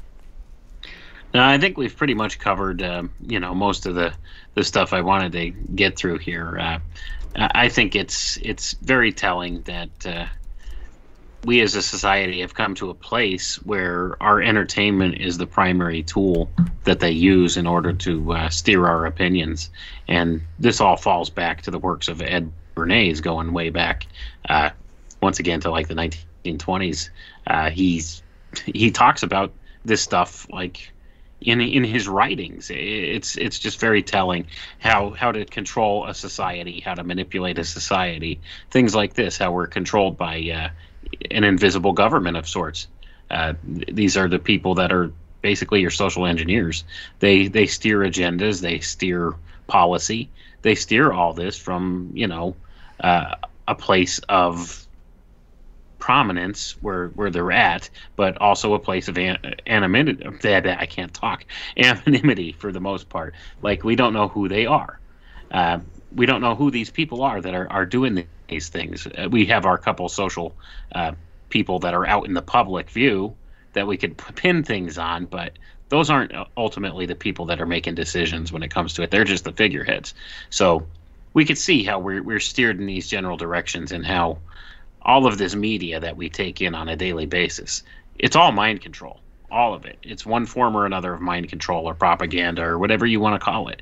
It's it's influencing our views on reality, our perceptions. And uh, when you think perception is reality, and that's that's what they're doing. They're controlling our perceptions and therefore controlling our reality. And we could see that going on more and more with the the modern technical state of things that we have now. You got me thinking, Wayne. We should change the old cliche. Instead of saying "Let me count the ways," we should say "Let me count Bernays." Yeah. he laid down all yeah. the work that the guy used for decades afterwards. I mean, that that without him, I can only imagine how much longer they would have needed because he's the one that proved in a, in a commercial setting, no less, just how much can be done. Oh, easily, easily. He was a big time influencer of society. He laid the cobblestones we're all getting mind raped on. Well, that's that's going to take us there. Uh, Andy, you got any final thoughts, and you want to tell everybody what you got going on, where they can find you, and all that? Uh, yeah, sure. Well, um, yeah, I, I really appreciate uh, everyone's thoughts. I think this was a very rich discussion tonight. And um, if anyone wants to get in touch with me, uh, just check out andrewkaufmanmd.com. Uh, I don't think I'll have a YouTube channel much longer uh, at the rate they're going. A little with, too much uh, truth there, Andy. censoring and uh, demonetizing me, so uh, better to check my website. um, and uh, definitely hope to see you there. And then uh, also tomorrow, uh, if they keep their promise, um, an interview with me is going to air on uh, Highwire with uh, Del Bigtree. I know uh, some people um, put in some inquiries to try to help make that happen, so um, hopefully it will come out tomorrow. Awesome. Thanks for coming on with us. I know it was last minute. I kind of threw it at you. well, no, no, no. I I promised last week, so I always uh, keep my promises, and uh, I enjoy you know talking to you guys. Uh, so it's like uh, a fun way to spend an evening. It's not uh, a work situation, in, in my opinion. That's always great to have you, man. Thanks a lot. Crow, do you want to uh, talk about the episode we dropped early instead of tomorrow? Oh yeah. Um, we we put out two three two or uh, two thirty five is live right now. I put it out a little bit early. Uh, it's not running on YouTube uh, because of the censorship. We just got censored for a tuning forks episode, believe it or not. Because those are dangerous. Are dangerous. Yeah, that's it. Got tagged dangerous. Um, but this one is maybe a bit foundational uh, because I don't know. Years of research culminated in me realizing um, that it was probably the biblical Mosaic bloodline is the thing that had been obfuscated. And as we did Medici, uh, I endeavored to show that we can attribute so much to it. The fall of Rome, um, the onset of the Renaissance, Vatican, it goes on and on and on. Anyhow, uh, if you want to have your mind twisted and blown around a little bit, catch 235. All right, that's going to do it for us. Thanks to everybody for being here. It was a great chat as always, and we'll see you next time. Música